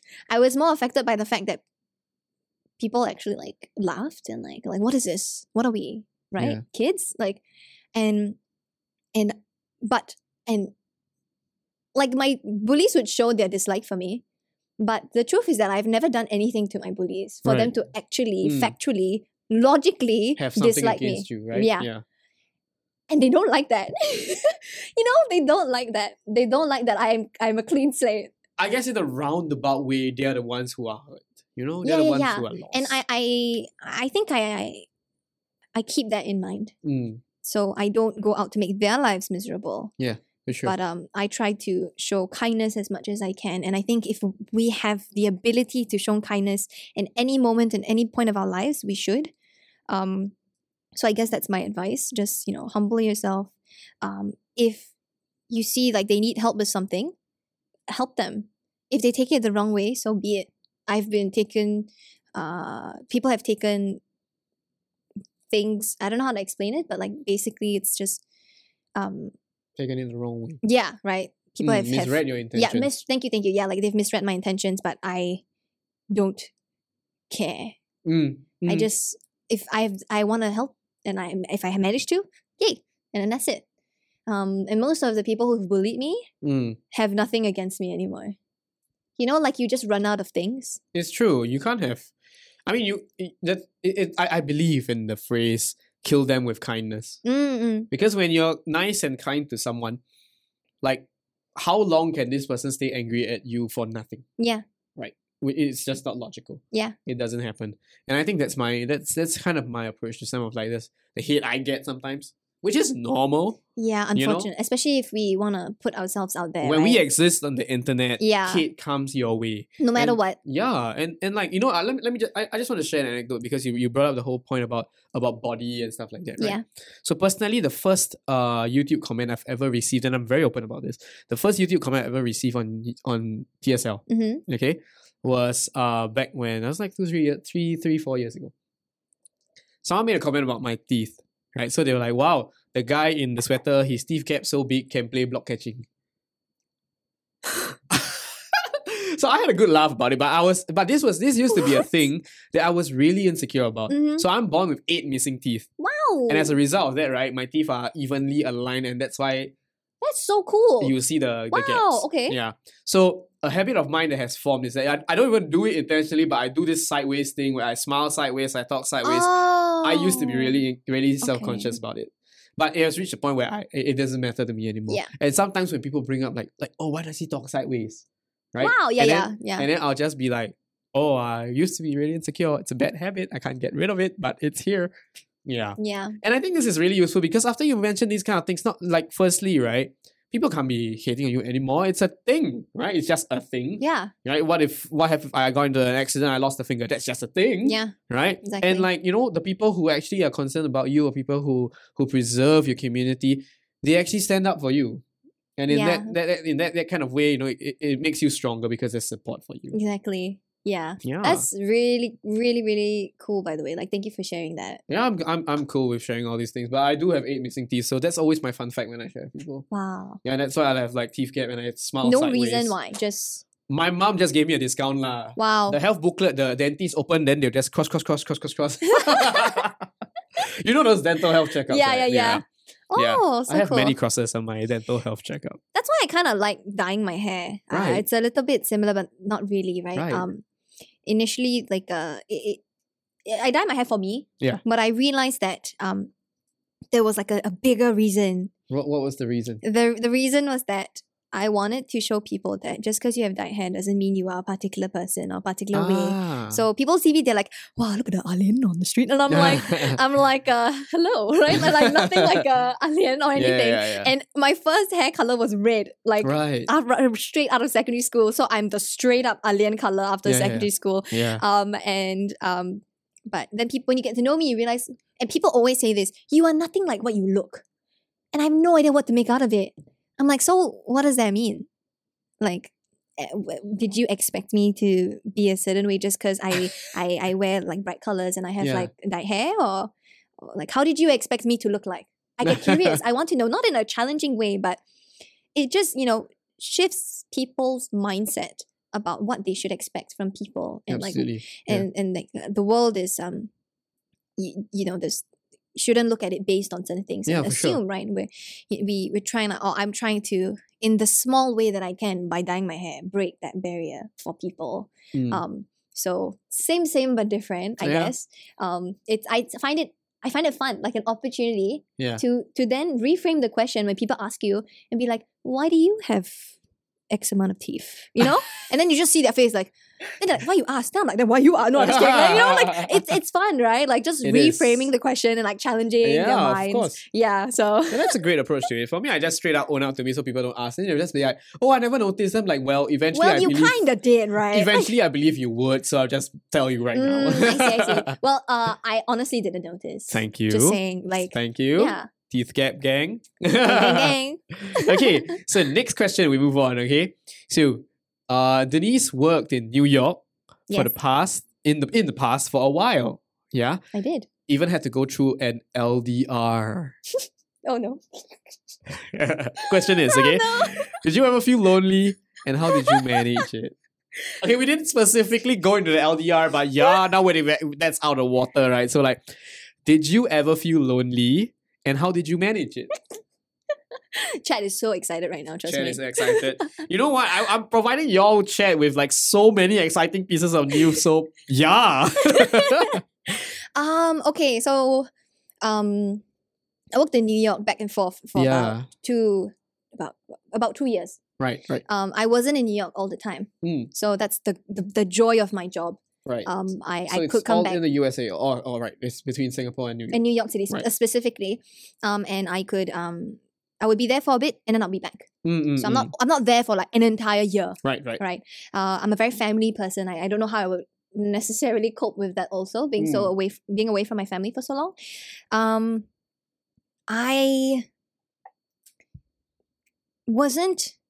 I never really felt lonely, Oh, or I never. because of what? I don't. I I I'm trying to reflect on it right now. Right, Yeah. my my time in New York was so busy that I didn't have time to be lonely. Right. or I just knew how to deal because I'll be very honest with you, but I don't want to go into too much information about my work, but um it was incredibly difficult Right, right. and very draining. Um and the work was lonely, I would say. But I didn't really feel like lonely lonely in like uh in like in the city. Mm. Um not in a sense like, oh I miss my partner. Like, you know, like I never really like uh felt that way. I would definitely Yeah. miss my I, I definitely missed my partner my then partner.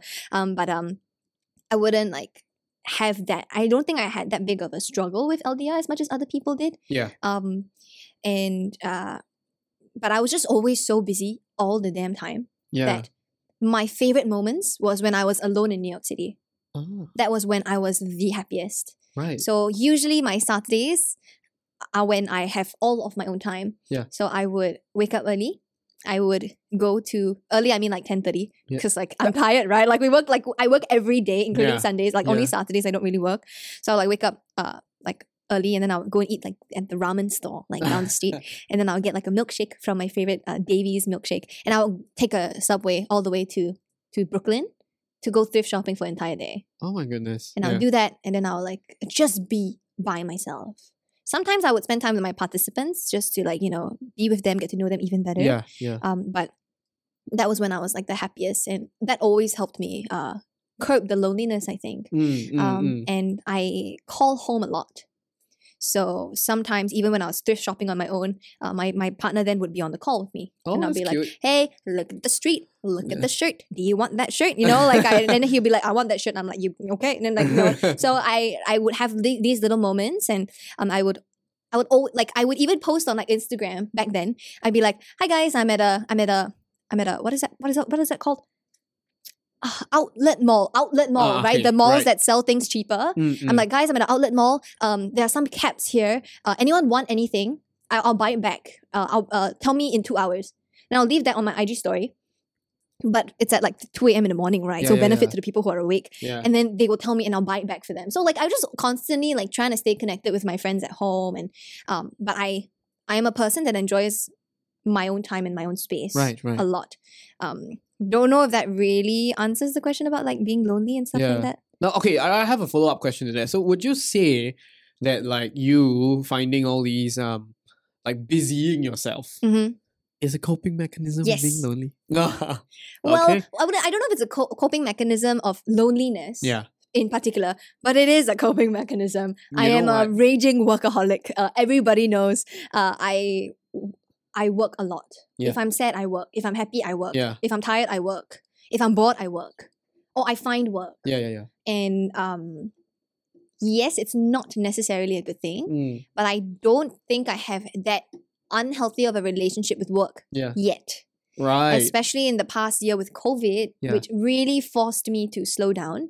I think I've learned how to balance it a lot more. I I, I used to never give myself time to rest. Mm, N- not that's at less than all. ideal. Yeah, never. And um, now I, I I rest even if it's like an hour, Yeah. and I try to allocate. I schedule it in my calendar sometimes to Yeah. like I must rest now, Yeah, yeah, yeah. and sometimes I'm like no, but then like I try to, um, because I know how important that is. Yeah. Um, but um, yeah, I I have a very weird relationship with work. Like how maybe someone has a relationship with alcohol or something like that. I have it with work.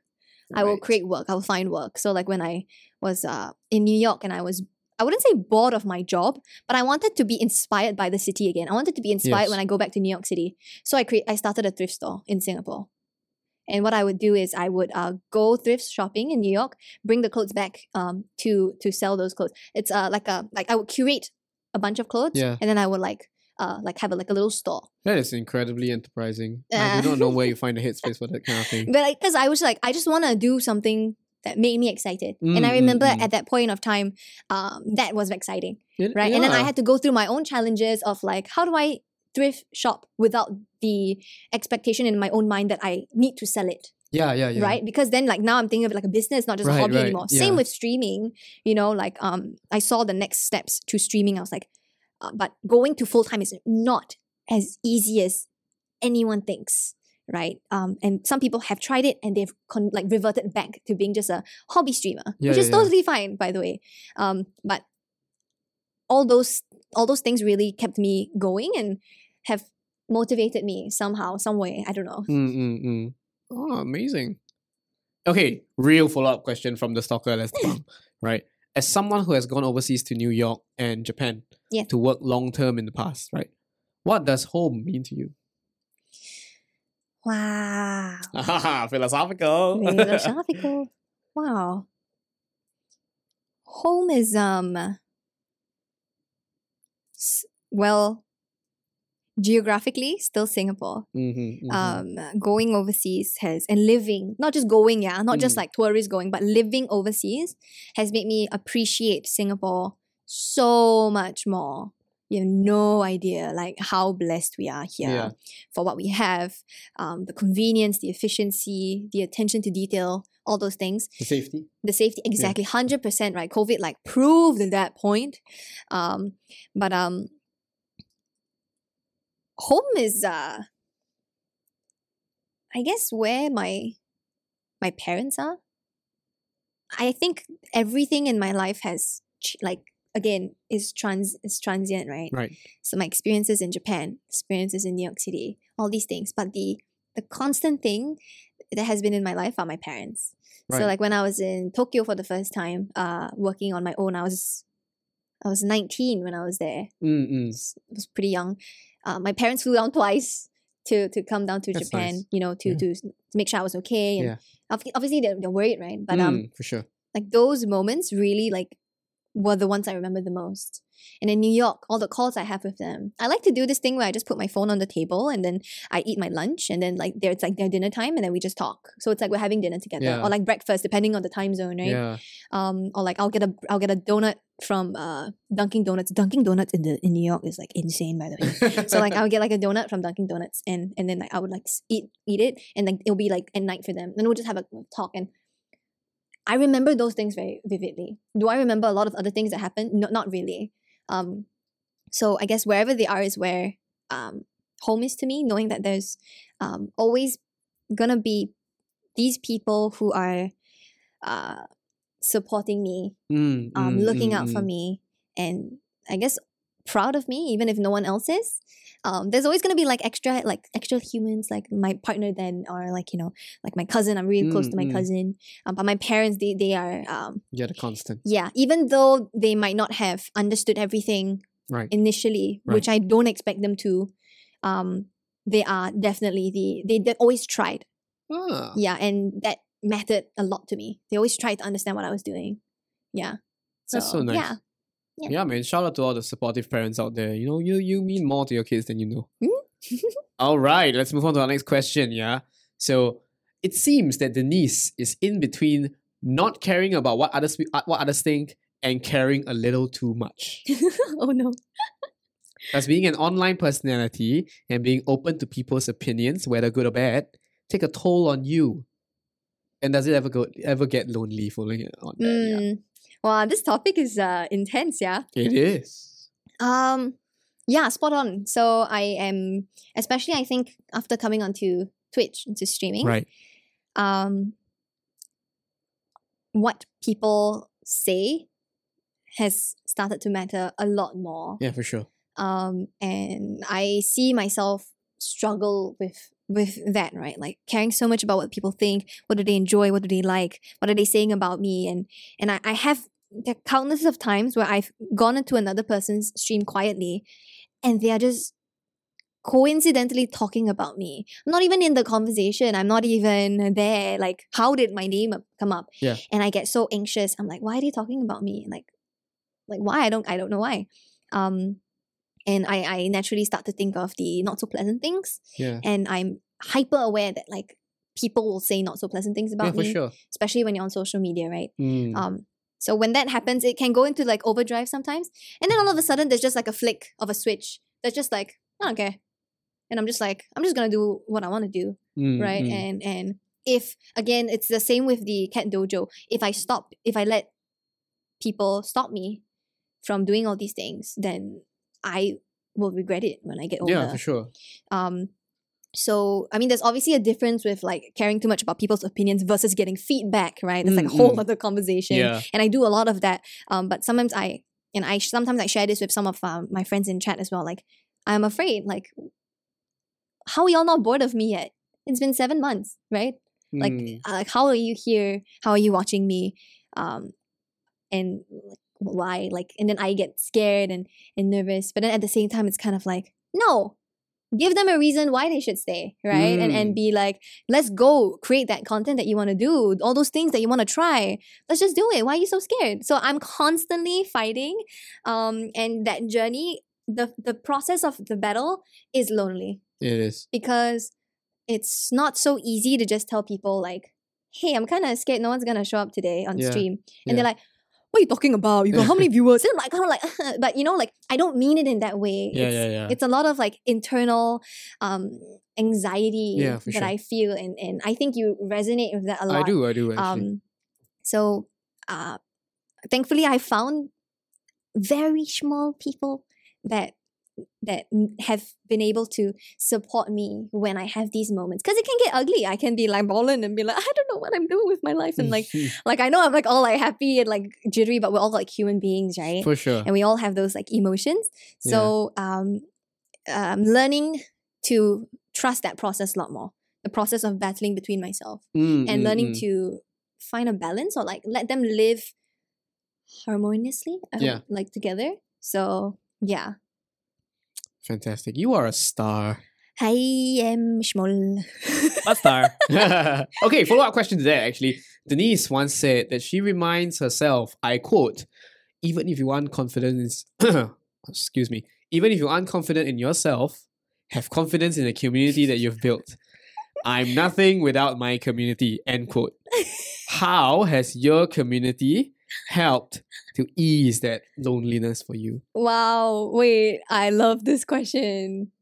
Um, Thank you so much, Alastair Pang. Thank you so much, Alastair Pang.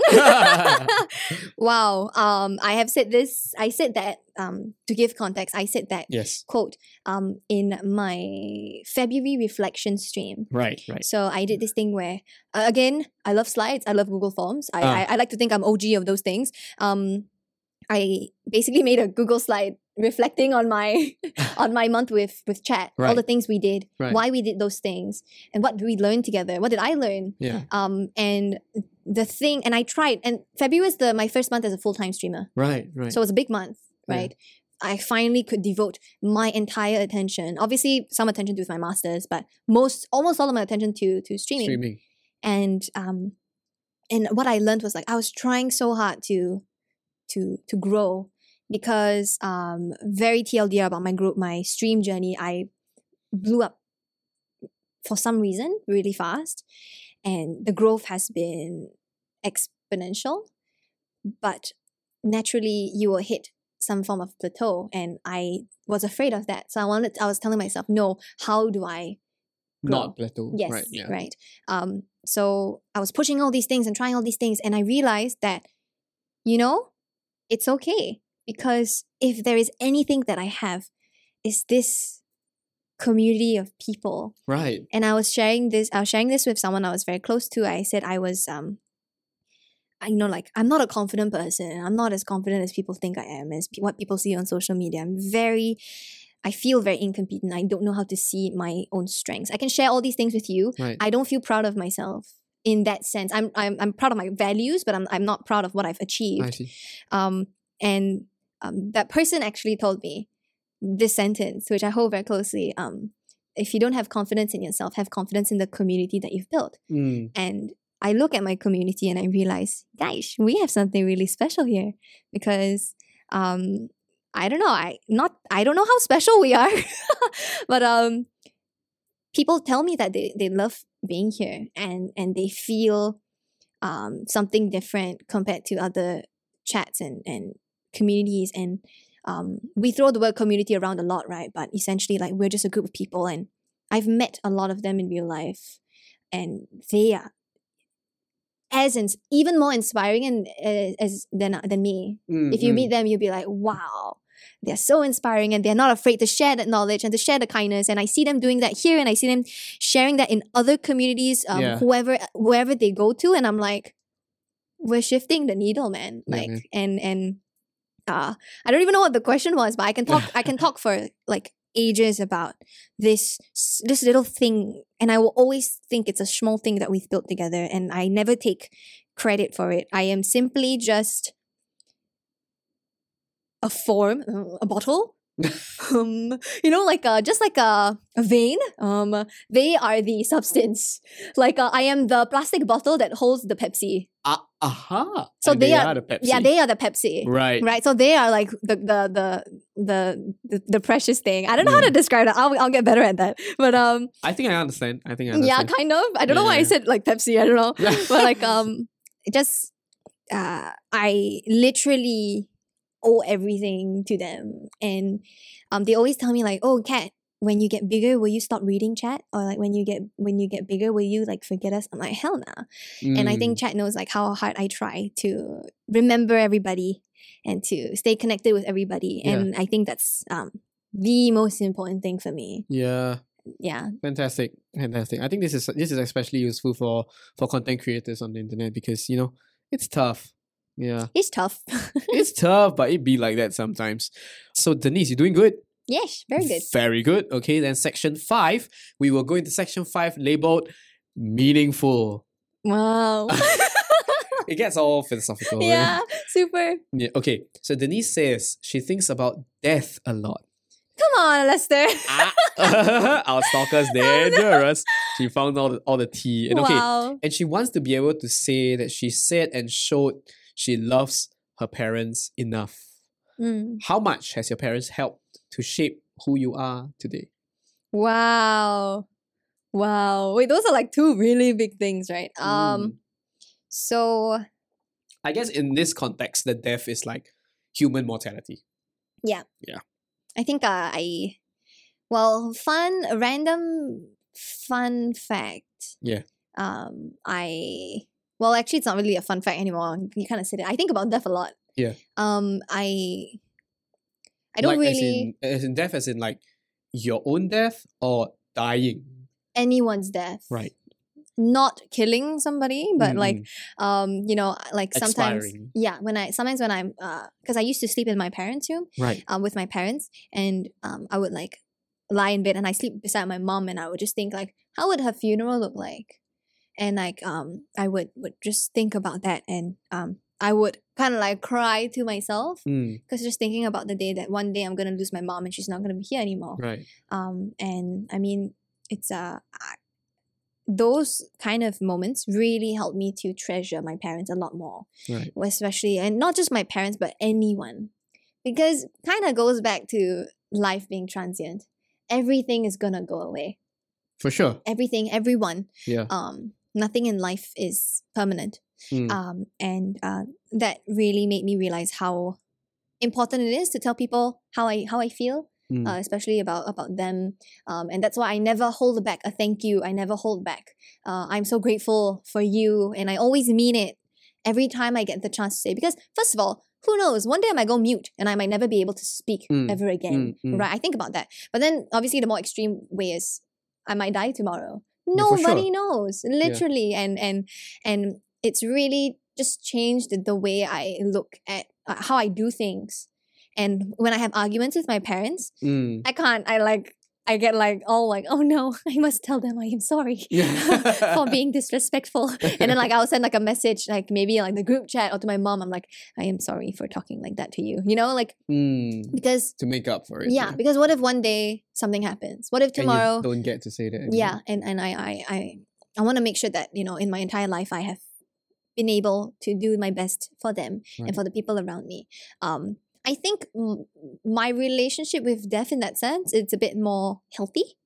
I, I Mm. don't like I wanna like you know Yeah. or like anything uh like that. Uh, but it's more of like I am so aware that anything can happen. So it's like it's not nihilistic, what does that mean? which is like uh okay, let me just Google it so I don't don't mess this up. Okay. Nihilistic. Okay. So nihilistic means, right?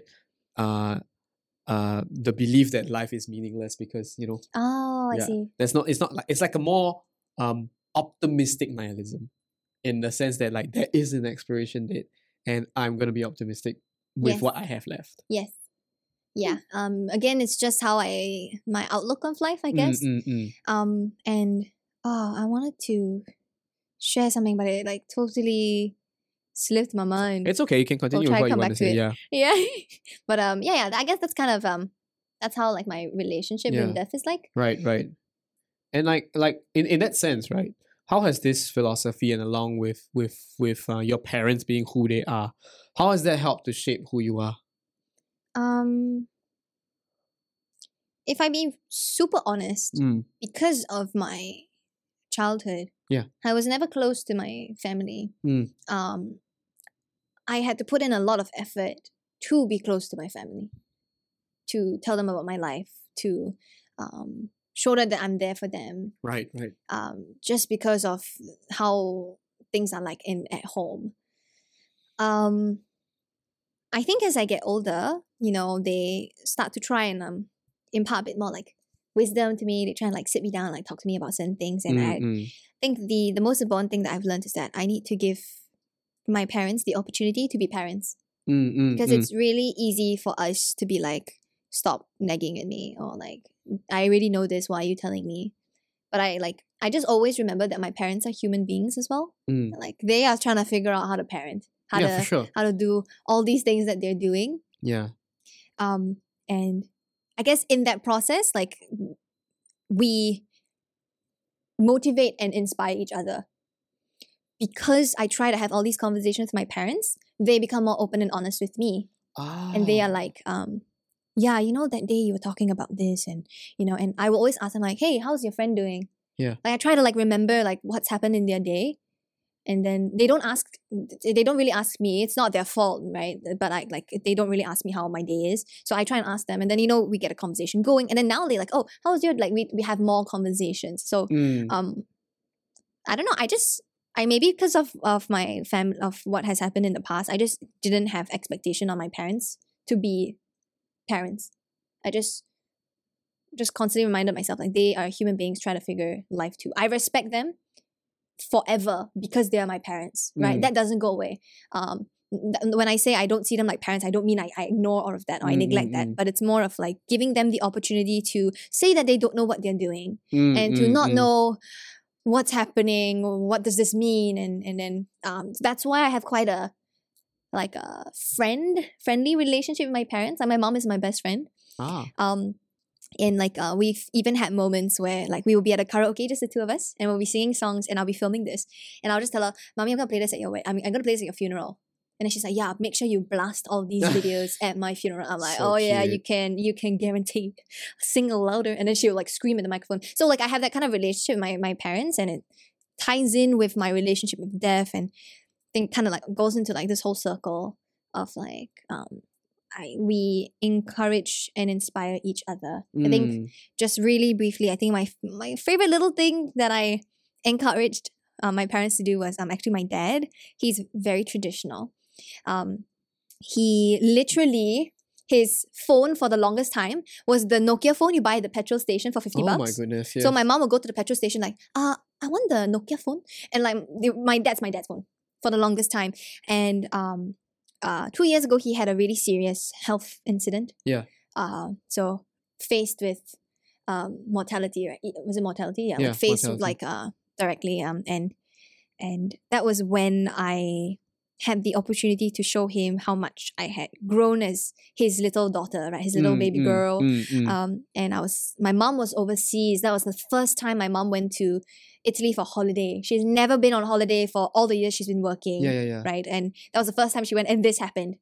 So I was learning how to like manage my mom's feelings and everyone's like emotions and take care of my dad. And my dad has his own emotions and Yeah, for sure. um at the same time, that was when I was doing the startups and stuff like that. And um, that whole ins- experience, I think, really changed my dad. Um, long story short, he basically has his own startup now.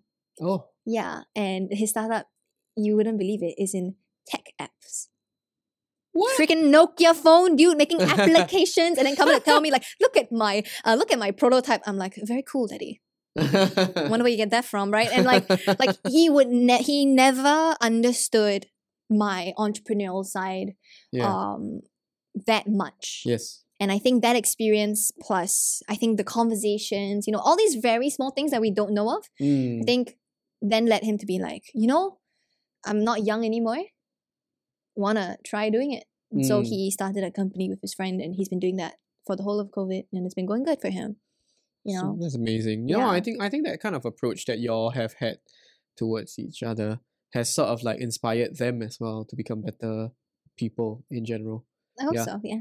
No, I, I I- think so too because the thing about it is like, like how you mentioned about how um during karaoke with your with your mom and you mentioned that like you know I'm gonna blast this at your funeral and she's like yeah I'm gonna blast this at funeral. Even that has helped sort of like her um come to terms with the fact that life is finite. Yeah. Yeah. I guess, I- yeah, you're right. Yeah, and I think that's great. okay, next question that I have for you. Denise said that she has anxiety problems and is currently seeking therapy and learning how to embrace her trauma. Right? Yikes. what have you learned? About, no, that's fine. You know, being vulnerable on, on I, I, I- I think it's it's commendable. What have you learned about yourself and about life as you continue to work on your mental health? Woohoo! Good question. that was a big one. Wait, um, what have I learned about myself? What have you learned about yourself and about life as you continue to work about your work on your mental health? Wow. Um, I was exposed to this topic, mental health, Mm. very early on in my life Mm. before we could talk about mental health the way we do now. Right. And I think for the longest time, I did not want to believe that I had any form of mental health issues. Mm, mm, Because, one, I think it would be too much on my parents to take yeah. in terms of everything that was happening at home. Right. Um, and, you know, like, I I always told myself like my situation is fine. Yeah. I'm not like you know I'm okay Yeah. um it's only i think as i went got a lot older and i saw myself physically incapable of doing things because of my mental and emotional state Mm, that i was like wow this is very real. Mm, mm. and it shouldn't have gotten to that point to be honest. I'm glad that now society is a bit more open and we're not waiting for everyone to break down in the middle of nowhere before we recognize that they have um struggles Mm, mm, um or like anxiety struggles anything like that. Um but that, that was my um that was kind of a little bit about my journey and Mm. uh every day i still struggle very much with um my beautiful anxiety and my um all the time all all the time um and it has taught me that i am not perfect and as a perfectionist that's very hard to come to terms with Mm. um, it has taught me that I am a very imperfect human being, and I will. Initially, I thought it was gonna go away in in the phases of my life. So like after secondary school, it's gonna go away, or like after poly, it's gonna go away, and then I realized it's here to stay with me throughout everything, Mm. and I need to talk to my anxiety and be like, "Hey, yo, what's up? Like, how you doing? Uh, so Why are you the way up? you are? yeah, like, like what's up, right? Like, why are you here? Um, and I only really had that talk at the the worst uh emotional point in my life in 2020. Mm. Um, and that was when I started to recognize that hey, actually, I've been through a lot of things in my life that are severely traumatic Mm. that have, you know, amplified my fear of all these things. And the great thing about therapy, for those of you who ha- might not have been or are considering, is that, um, and I can only speak for, I guess, my therapist, Yeah. but like good therapy, uh, good therapists, they help you see the the reason behind why you feel the way you feel. And I remember my therapist just told me I was like crying and I was like telling her like all these things that happened to me and I didn't know what to do. And she just told me, um, this is trauma that you are dealing with.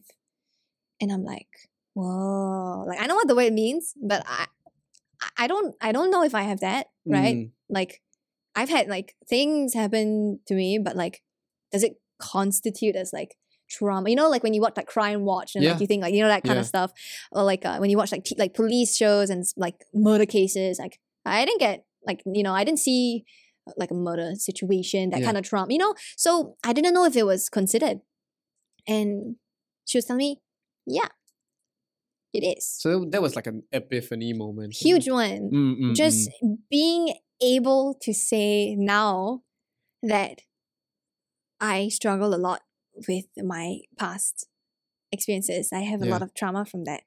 It's, uh, it's like weird, right? like I like I don't that I'm and this is on the internet forever now. but it's but, like, liberating as well at the It, same it, time, it, right? it was it was uh very liberating. I was like, yeah, why did I keep hiding from my experiences or like why did I keep saying it doesn't matter?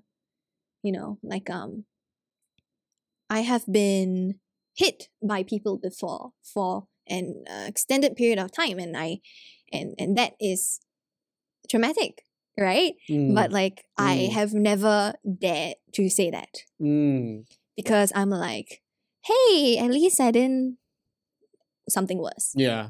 So um, it has been a very long journey with my um, my my own mental health. Right.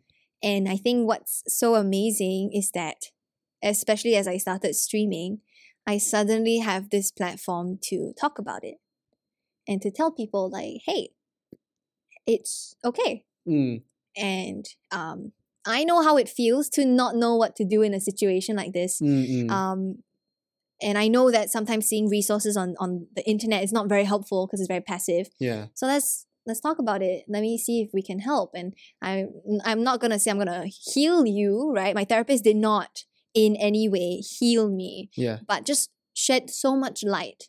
Sometimes that's all a person really needs. Um, so again, kind of really goes all the way back to the beginning that we were talking about. I'm thankful for my experiences that I've had in my life. There's a lot of things I, I will never share in, in into the digital world.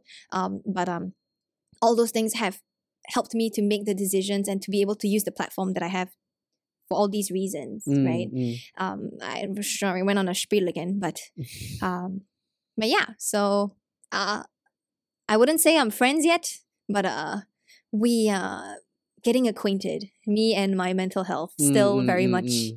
um but it's a lot better now. Yeah. Like even small things like knowing um trigger points, Yeah, yeah, yeah. um knowing my own limits, Yes. being aware.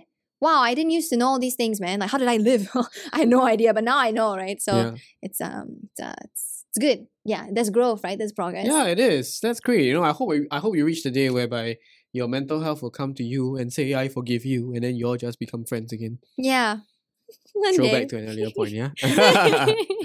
okay, following up, follow next question. Yeah, so Denise runs a mentorship program at Dojo. Yeah, yeah, and said, I quote, "Why should I limit myself when I have such a big passion in mentoring?" End quote. What motivates you to be a mentor? And in men- and is mentoring something that you see yourself doing more long term instead of streaming? Wow. Whoa, whoa, whoa! I don't even know where that quote is from anymore, to be honest. Um, Don't question like, I don't Don't question Alastair, is what I'm saying. Um, so I my my first startup I did a lot of uh, mentoring for Yes. for youth, right? Mm. And that I, that was one of the most fulfilling moments of of my life. Mm, Being able to learn about a person and being able to help a person and to watch them grow and then to blossom into who they are today is mm, incredibly fulfilling. Yeah. And was something I never knew I could do. mm, mm. Right. Like and you you might be like, how can you mentor someone that's older than you or the same age? But again, right, there is no there's no Age limit. for- yeah, right? Um the experiences that I've had from from my age are a little bit different as well. And Mm, regardless mm, of mm. whether you have similar experiences to me, everyone has something to offer to learn and to to teach someone else, right? Yeah. Um, so I I didn't really consider doing something like mentoring for stream. Just didn't click in my head very much Right. actually. Um, it was because I was um I was as I was a company reached out to me to run to be a mentor for um a Singapore mentoring program that happened um just last year. And uh just a very short like side note, it was really funny because I was I only started streaming for a month and a half then. Mm. So I was very new to streaming. I wasn't even a partner. So partners are like verified, right? I wasn't Mm. even verified at that point. Um, and they called me and they're like, "Yeah, we have this thing happening. We have this like program. Are you interested to join?" And I'm like, "Yeah, yeah, yeah. uh, As a mentee, right?" And they're like, "No, as a mentor." I'm like, "Huh?" I'm like, "What do you mean?" I'm like, I like who is gonna take me seriously? One and a half months in, not even a partner yet. Um, like uh, nobody wants to be mentored. Like, eh, trust me, there are people who are like, I have streamed longer than you. Why should I listen to you? Mm. But I, I, I saw the opportunity. I was like, oh, careful. I, I saw the opportunity, and I was like, yeah, let's, uh, let's try, and that's what Yeah. I did. Um, and it turned out to be one of the best experiences on Twitch so far. Shout And- out to and my that- three mentees. Did that ins- ins- that wait that inspired you to start Cat Dojo, right? Um, my three mentees inspired me to start the Cat Dojo. So Patrick, uh, Mirza, MonoQQ, and Perry. Vism. Vism. Vism. Wow. Yeah. John remembers. I was waiting Um, for that. the three of them, um, they were so kind to me Mm. and so um so supportive of my very unorthodox approach to mentoring. right. um, and they grew so much. And when I say they grew, I am not talking about numbers. I'm talking about as human beings, as people, as Mm. creators, as entertainers, right? Um, and because they, they there was a, that shift in them, the results showed on its own. Ah. Yeah, okay. And I, that's always my approach, I feel, rather than focusing on like, let's get the numbers up. Numbers are transient, but Yeah. who you are, your core, right? Yeah. So um, they really encouraged me um, and showed me like, hey, you know, like, "Mm, Kat, you're not too bad at this. I'm like, oh, really? and um, so that was when I started. I I, I, I tried and I uh, decided to um, build Cat Dojo, Uh, which is uh, then this is essentially uh, all run uh, by myself. Um, so it's kind of like a there's a duration to the program Right. and you get to meet different streamers and there's essentially like the mentoring. But um, I at the end of it all, right, I it's not fun being a a big streamer on your own. right. I'm not even a big streamer. Like, let's be real, guys. I'm not even a big streamer. Mm. Um, and but I don't think it'll be fun if I was here by myself. I think Mm. it's so much more fun that I have my three little mentees. I have my Mm. community, right? Um, and uh, I'd rather be at this point than to have an excessive amount of numbers and not be able to connect Ah. with them. So that was kind of and I and people were reaching out to me. People were like, "Hey, can I be your mentee?" And I was just like, "Whoa! Like people want this from me?" Yeah. huh? Like doesn't make sense. like what is happening? And uh tested the waters, tried things out. I did a workshop first, right, Right. to see how it went. And the workshops were really great. Thanks to everyone who came for the workshops. Mm. And and that was really when I was like, okay, let's try this out. Ah. And I have told this to everyone who has come into the interviews. I am not doing this for profit. At Yeah. least not right now. Um, I do this purely because I want to be able to help people as much as I can. And like I said, it's no fun being here by myself. So why not join me? And like, like why not we do it together? Um, uh, and if this works out, then it, it will work out. It will Mm. find its way to work out. Yeah. Right. Um, but right now, I just again want to be sure that I have done everything that I've wanted to do and that I won't regret not doing it. Will there be another Mm. program after this one? Who knows? Things might Mm, mm, change, mm. life might change, but right now this is what I want to do. Um, and we'll see how it goes, right? There's no guarantee on anything. But um, yeah, it's really for them, for chat. Um, for everything that they've done for me. I think this is the least that I can do is to to share as well. Nice. Cool. I like that. Okay, so we're moving on to our final section, okay? This time for real, okay? Okay. Section six, okay? Title Hopeful. So I guess it's something to do with the future because Ooh. Alastair sometimes gets a little bit excited with this kind of titling. Yeah. So question 16, this is actually a chat question. Ooh. Right. I'm lost and I don't know what to do with my life. And I don't have a dream. What should I do? Wow. You're lost. You don't have a dream. What should I do? To be honest, I feel like we we spoke about it here and there Yeah. in, in the podcast. I Yeah. feel like we're on the same point Mm. almost. Um the first and most practical thing I would tell you to do is to try everything and anything that you have a hint of interest in.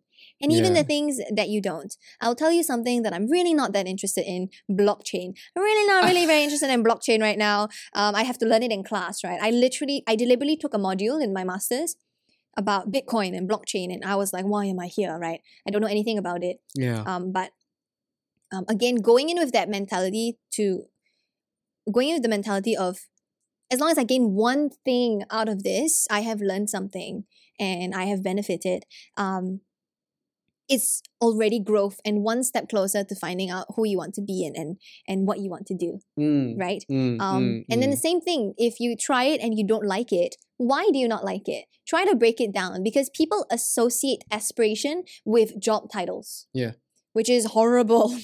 Because like uh if I associated my aspiration with job titles, I would have no job right now. Like I like like like you know, people create especially in like our our generation, yes. Everything's suddenly coming up from nowhere. Yeah. You can now be a full-time TikToker and earn more money than a banker.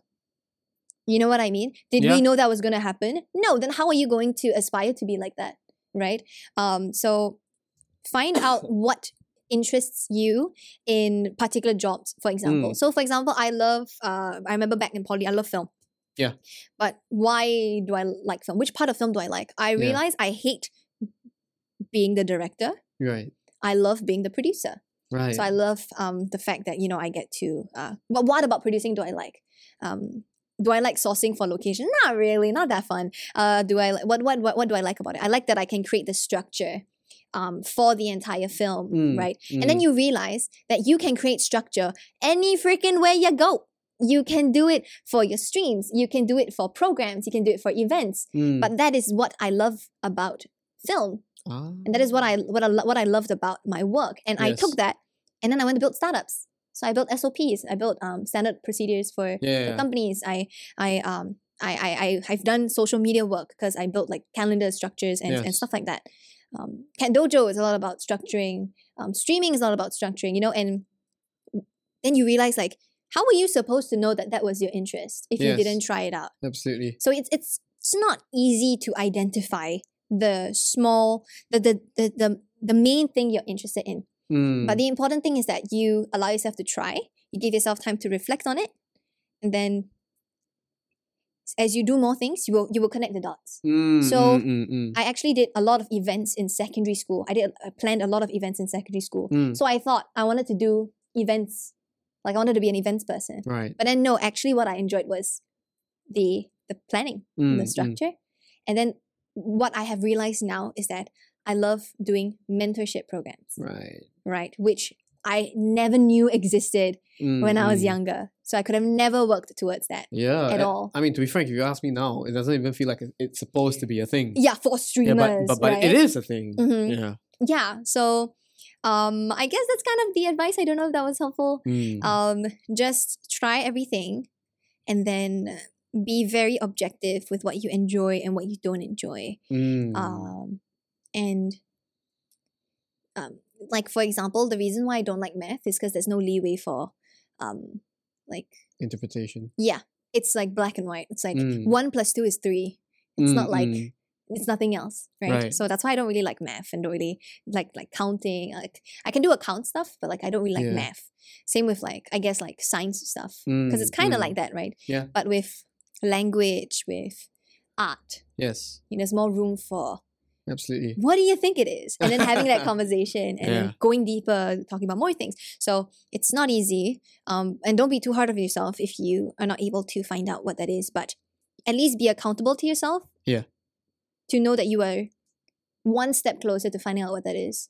I, I see Mm. people who tell me like, I don't know what I want to do in my life, and then they just lie on their bed or play games. And I'm like, hey, then you're not helping yourself. Mm. You're not trying anything, then obviously you're not gonna move yeah, forward. absolutely. So yeah, that's kind of the advice, I guess. Fantastic, fantastic piece of advice.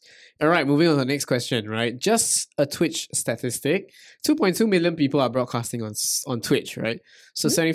75% of viewing belongs to 0.23% of streamers, or less than a quarter of 1%. Denise said, What did I say? What did I, I say? quote, What did I say? Oh no. she likes the challenge of proving people wrong, end quote. Right. Do you feel better being the underdog, or are you confident that you can beat the odds? Wait, that sentence is taken so out of context. what does that even mean? What does that have to do with the statistics? so basically, the statistics. I think what he's trying to say here is the statistics is that because there's so many people streaming, Yeah. but only the top few streamers have the the biggest viewership, right? Mhm. So that it's disproportionate in that sense, Yeah. right? So you like to prove people, you, you like the challenge of uh, proving people wrong, right? Because it feels like in that kind of situation, uh, a new person is not gonna be the most likely to make it, right? The most likely to to grow in a community that is that favors that few that already stand at the top, right? Which is what I'm trying to what I'm reading from here. So the the question being, do you feel better being the underdog because you have I don't know some struggle to prove, and and are you confident that you can beat the odds? Because the odds are stacked against you. The odds are stacked against all of us, right? Yep. I think everyone of us that's watching, like yeah, and my new uh burgeoning stream. exactly, and your new streaming career. um i i think it's good to remember that for most of us Mm, or let me just speak for myself right i Yeah. started from absolutely nothing Mm. i am not a pre-existing uh, personality on the internet yeah. which uh, naturally helps right some people with with getting a basic um Yeah. viewership i Yeah. am a literal nobody Yeah. um i and um i never i never started this hoping that i was gonna get big Mm, mm. I never started this thinking i was gonna be a full-time streamer in 2021 Yeah. um but um i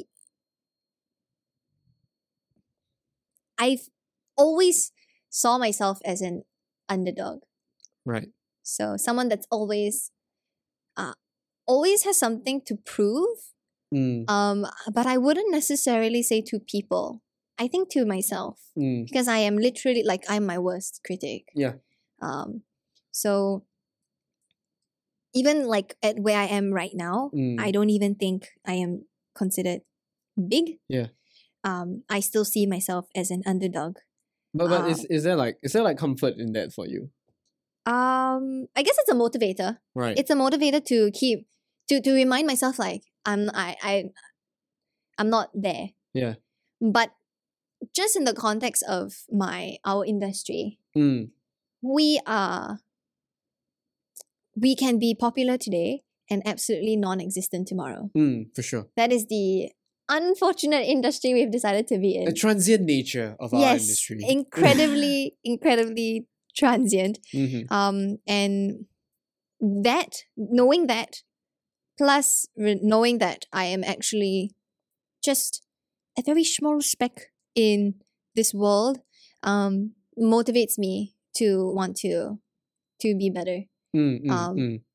Because I think um I think we me and my my community I think we have something good to share with people that I think if we could get it out to more people would be pretty nice um and then but um you know it's a, it's a constant battle all the time with like wanting to grow and like dealing with numbers and like the Mm, mm. entertainment scene Yeah. um but yeah I am an under underdog or under cat haha sorry had to say it All right.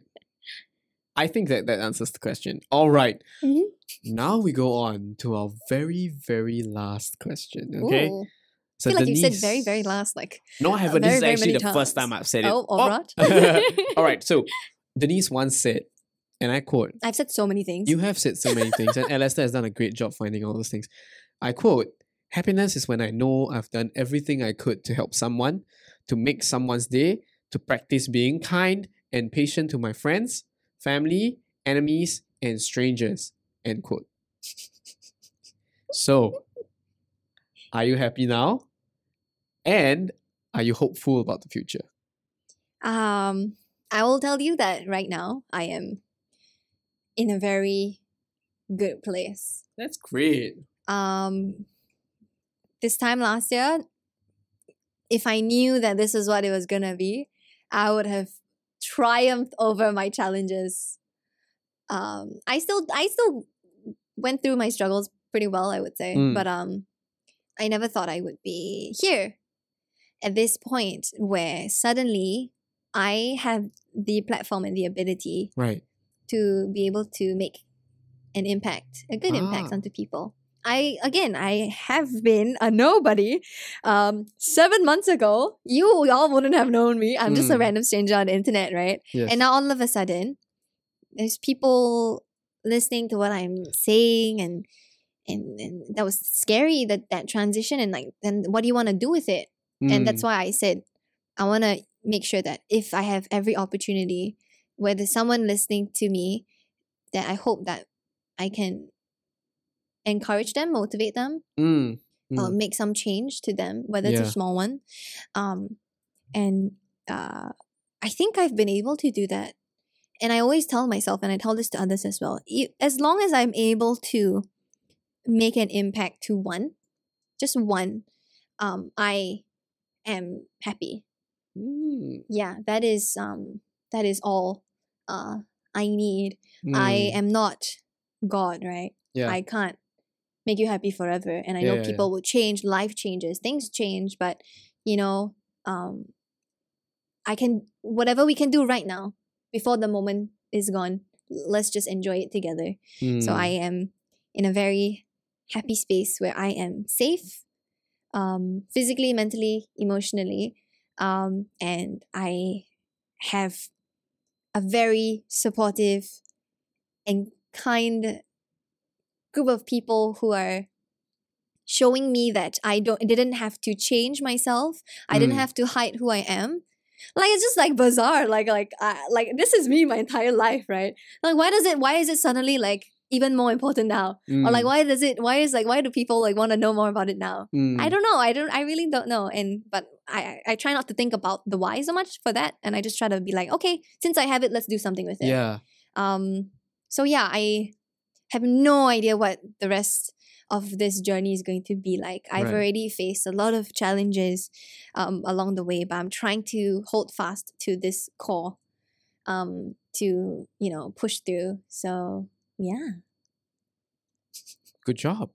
So I would say definitely you are definitely hopeful for the future. Oh yeah, always hopeful. Fantastic. And yes, that is our last, last, last, last, last question for this podcast with Denise.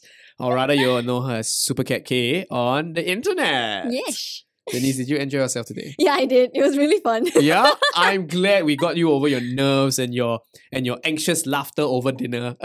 Oh my goodness. Don't call me out for my anxious laughter. okay, so before we end off, Denise, do you have anything that you would like to say to our audience and to people that are watching? Thanks for watching. If you got here.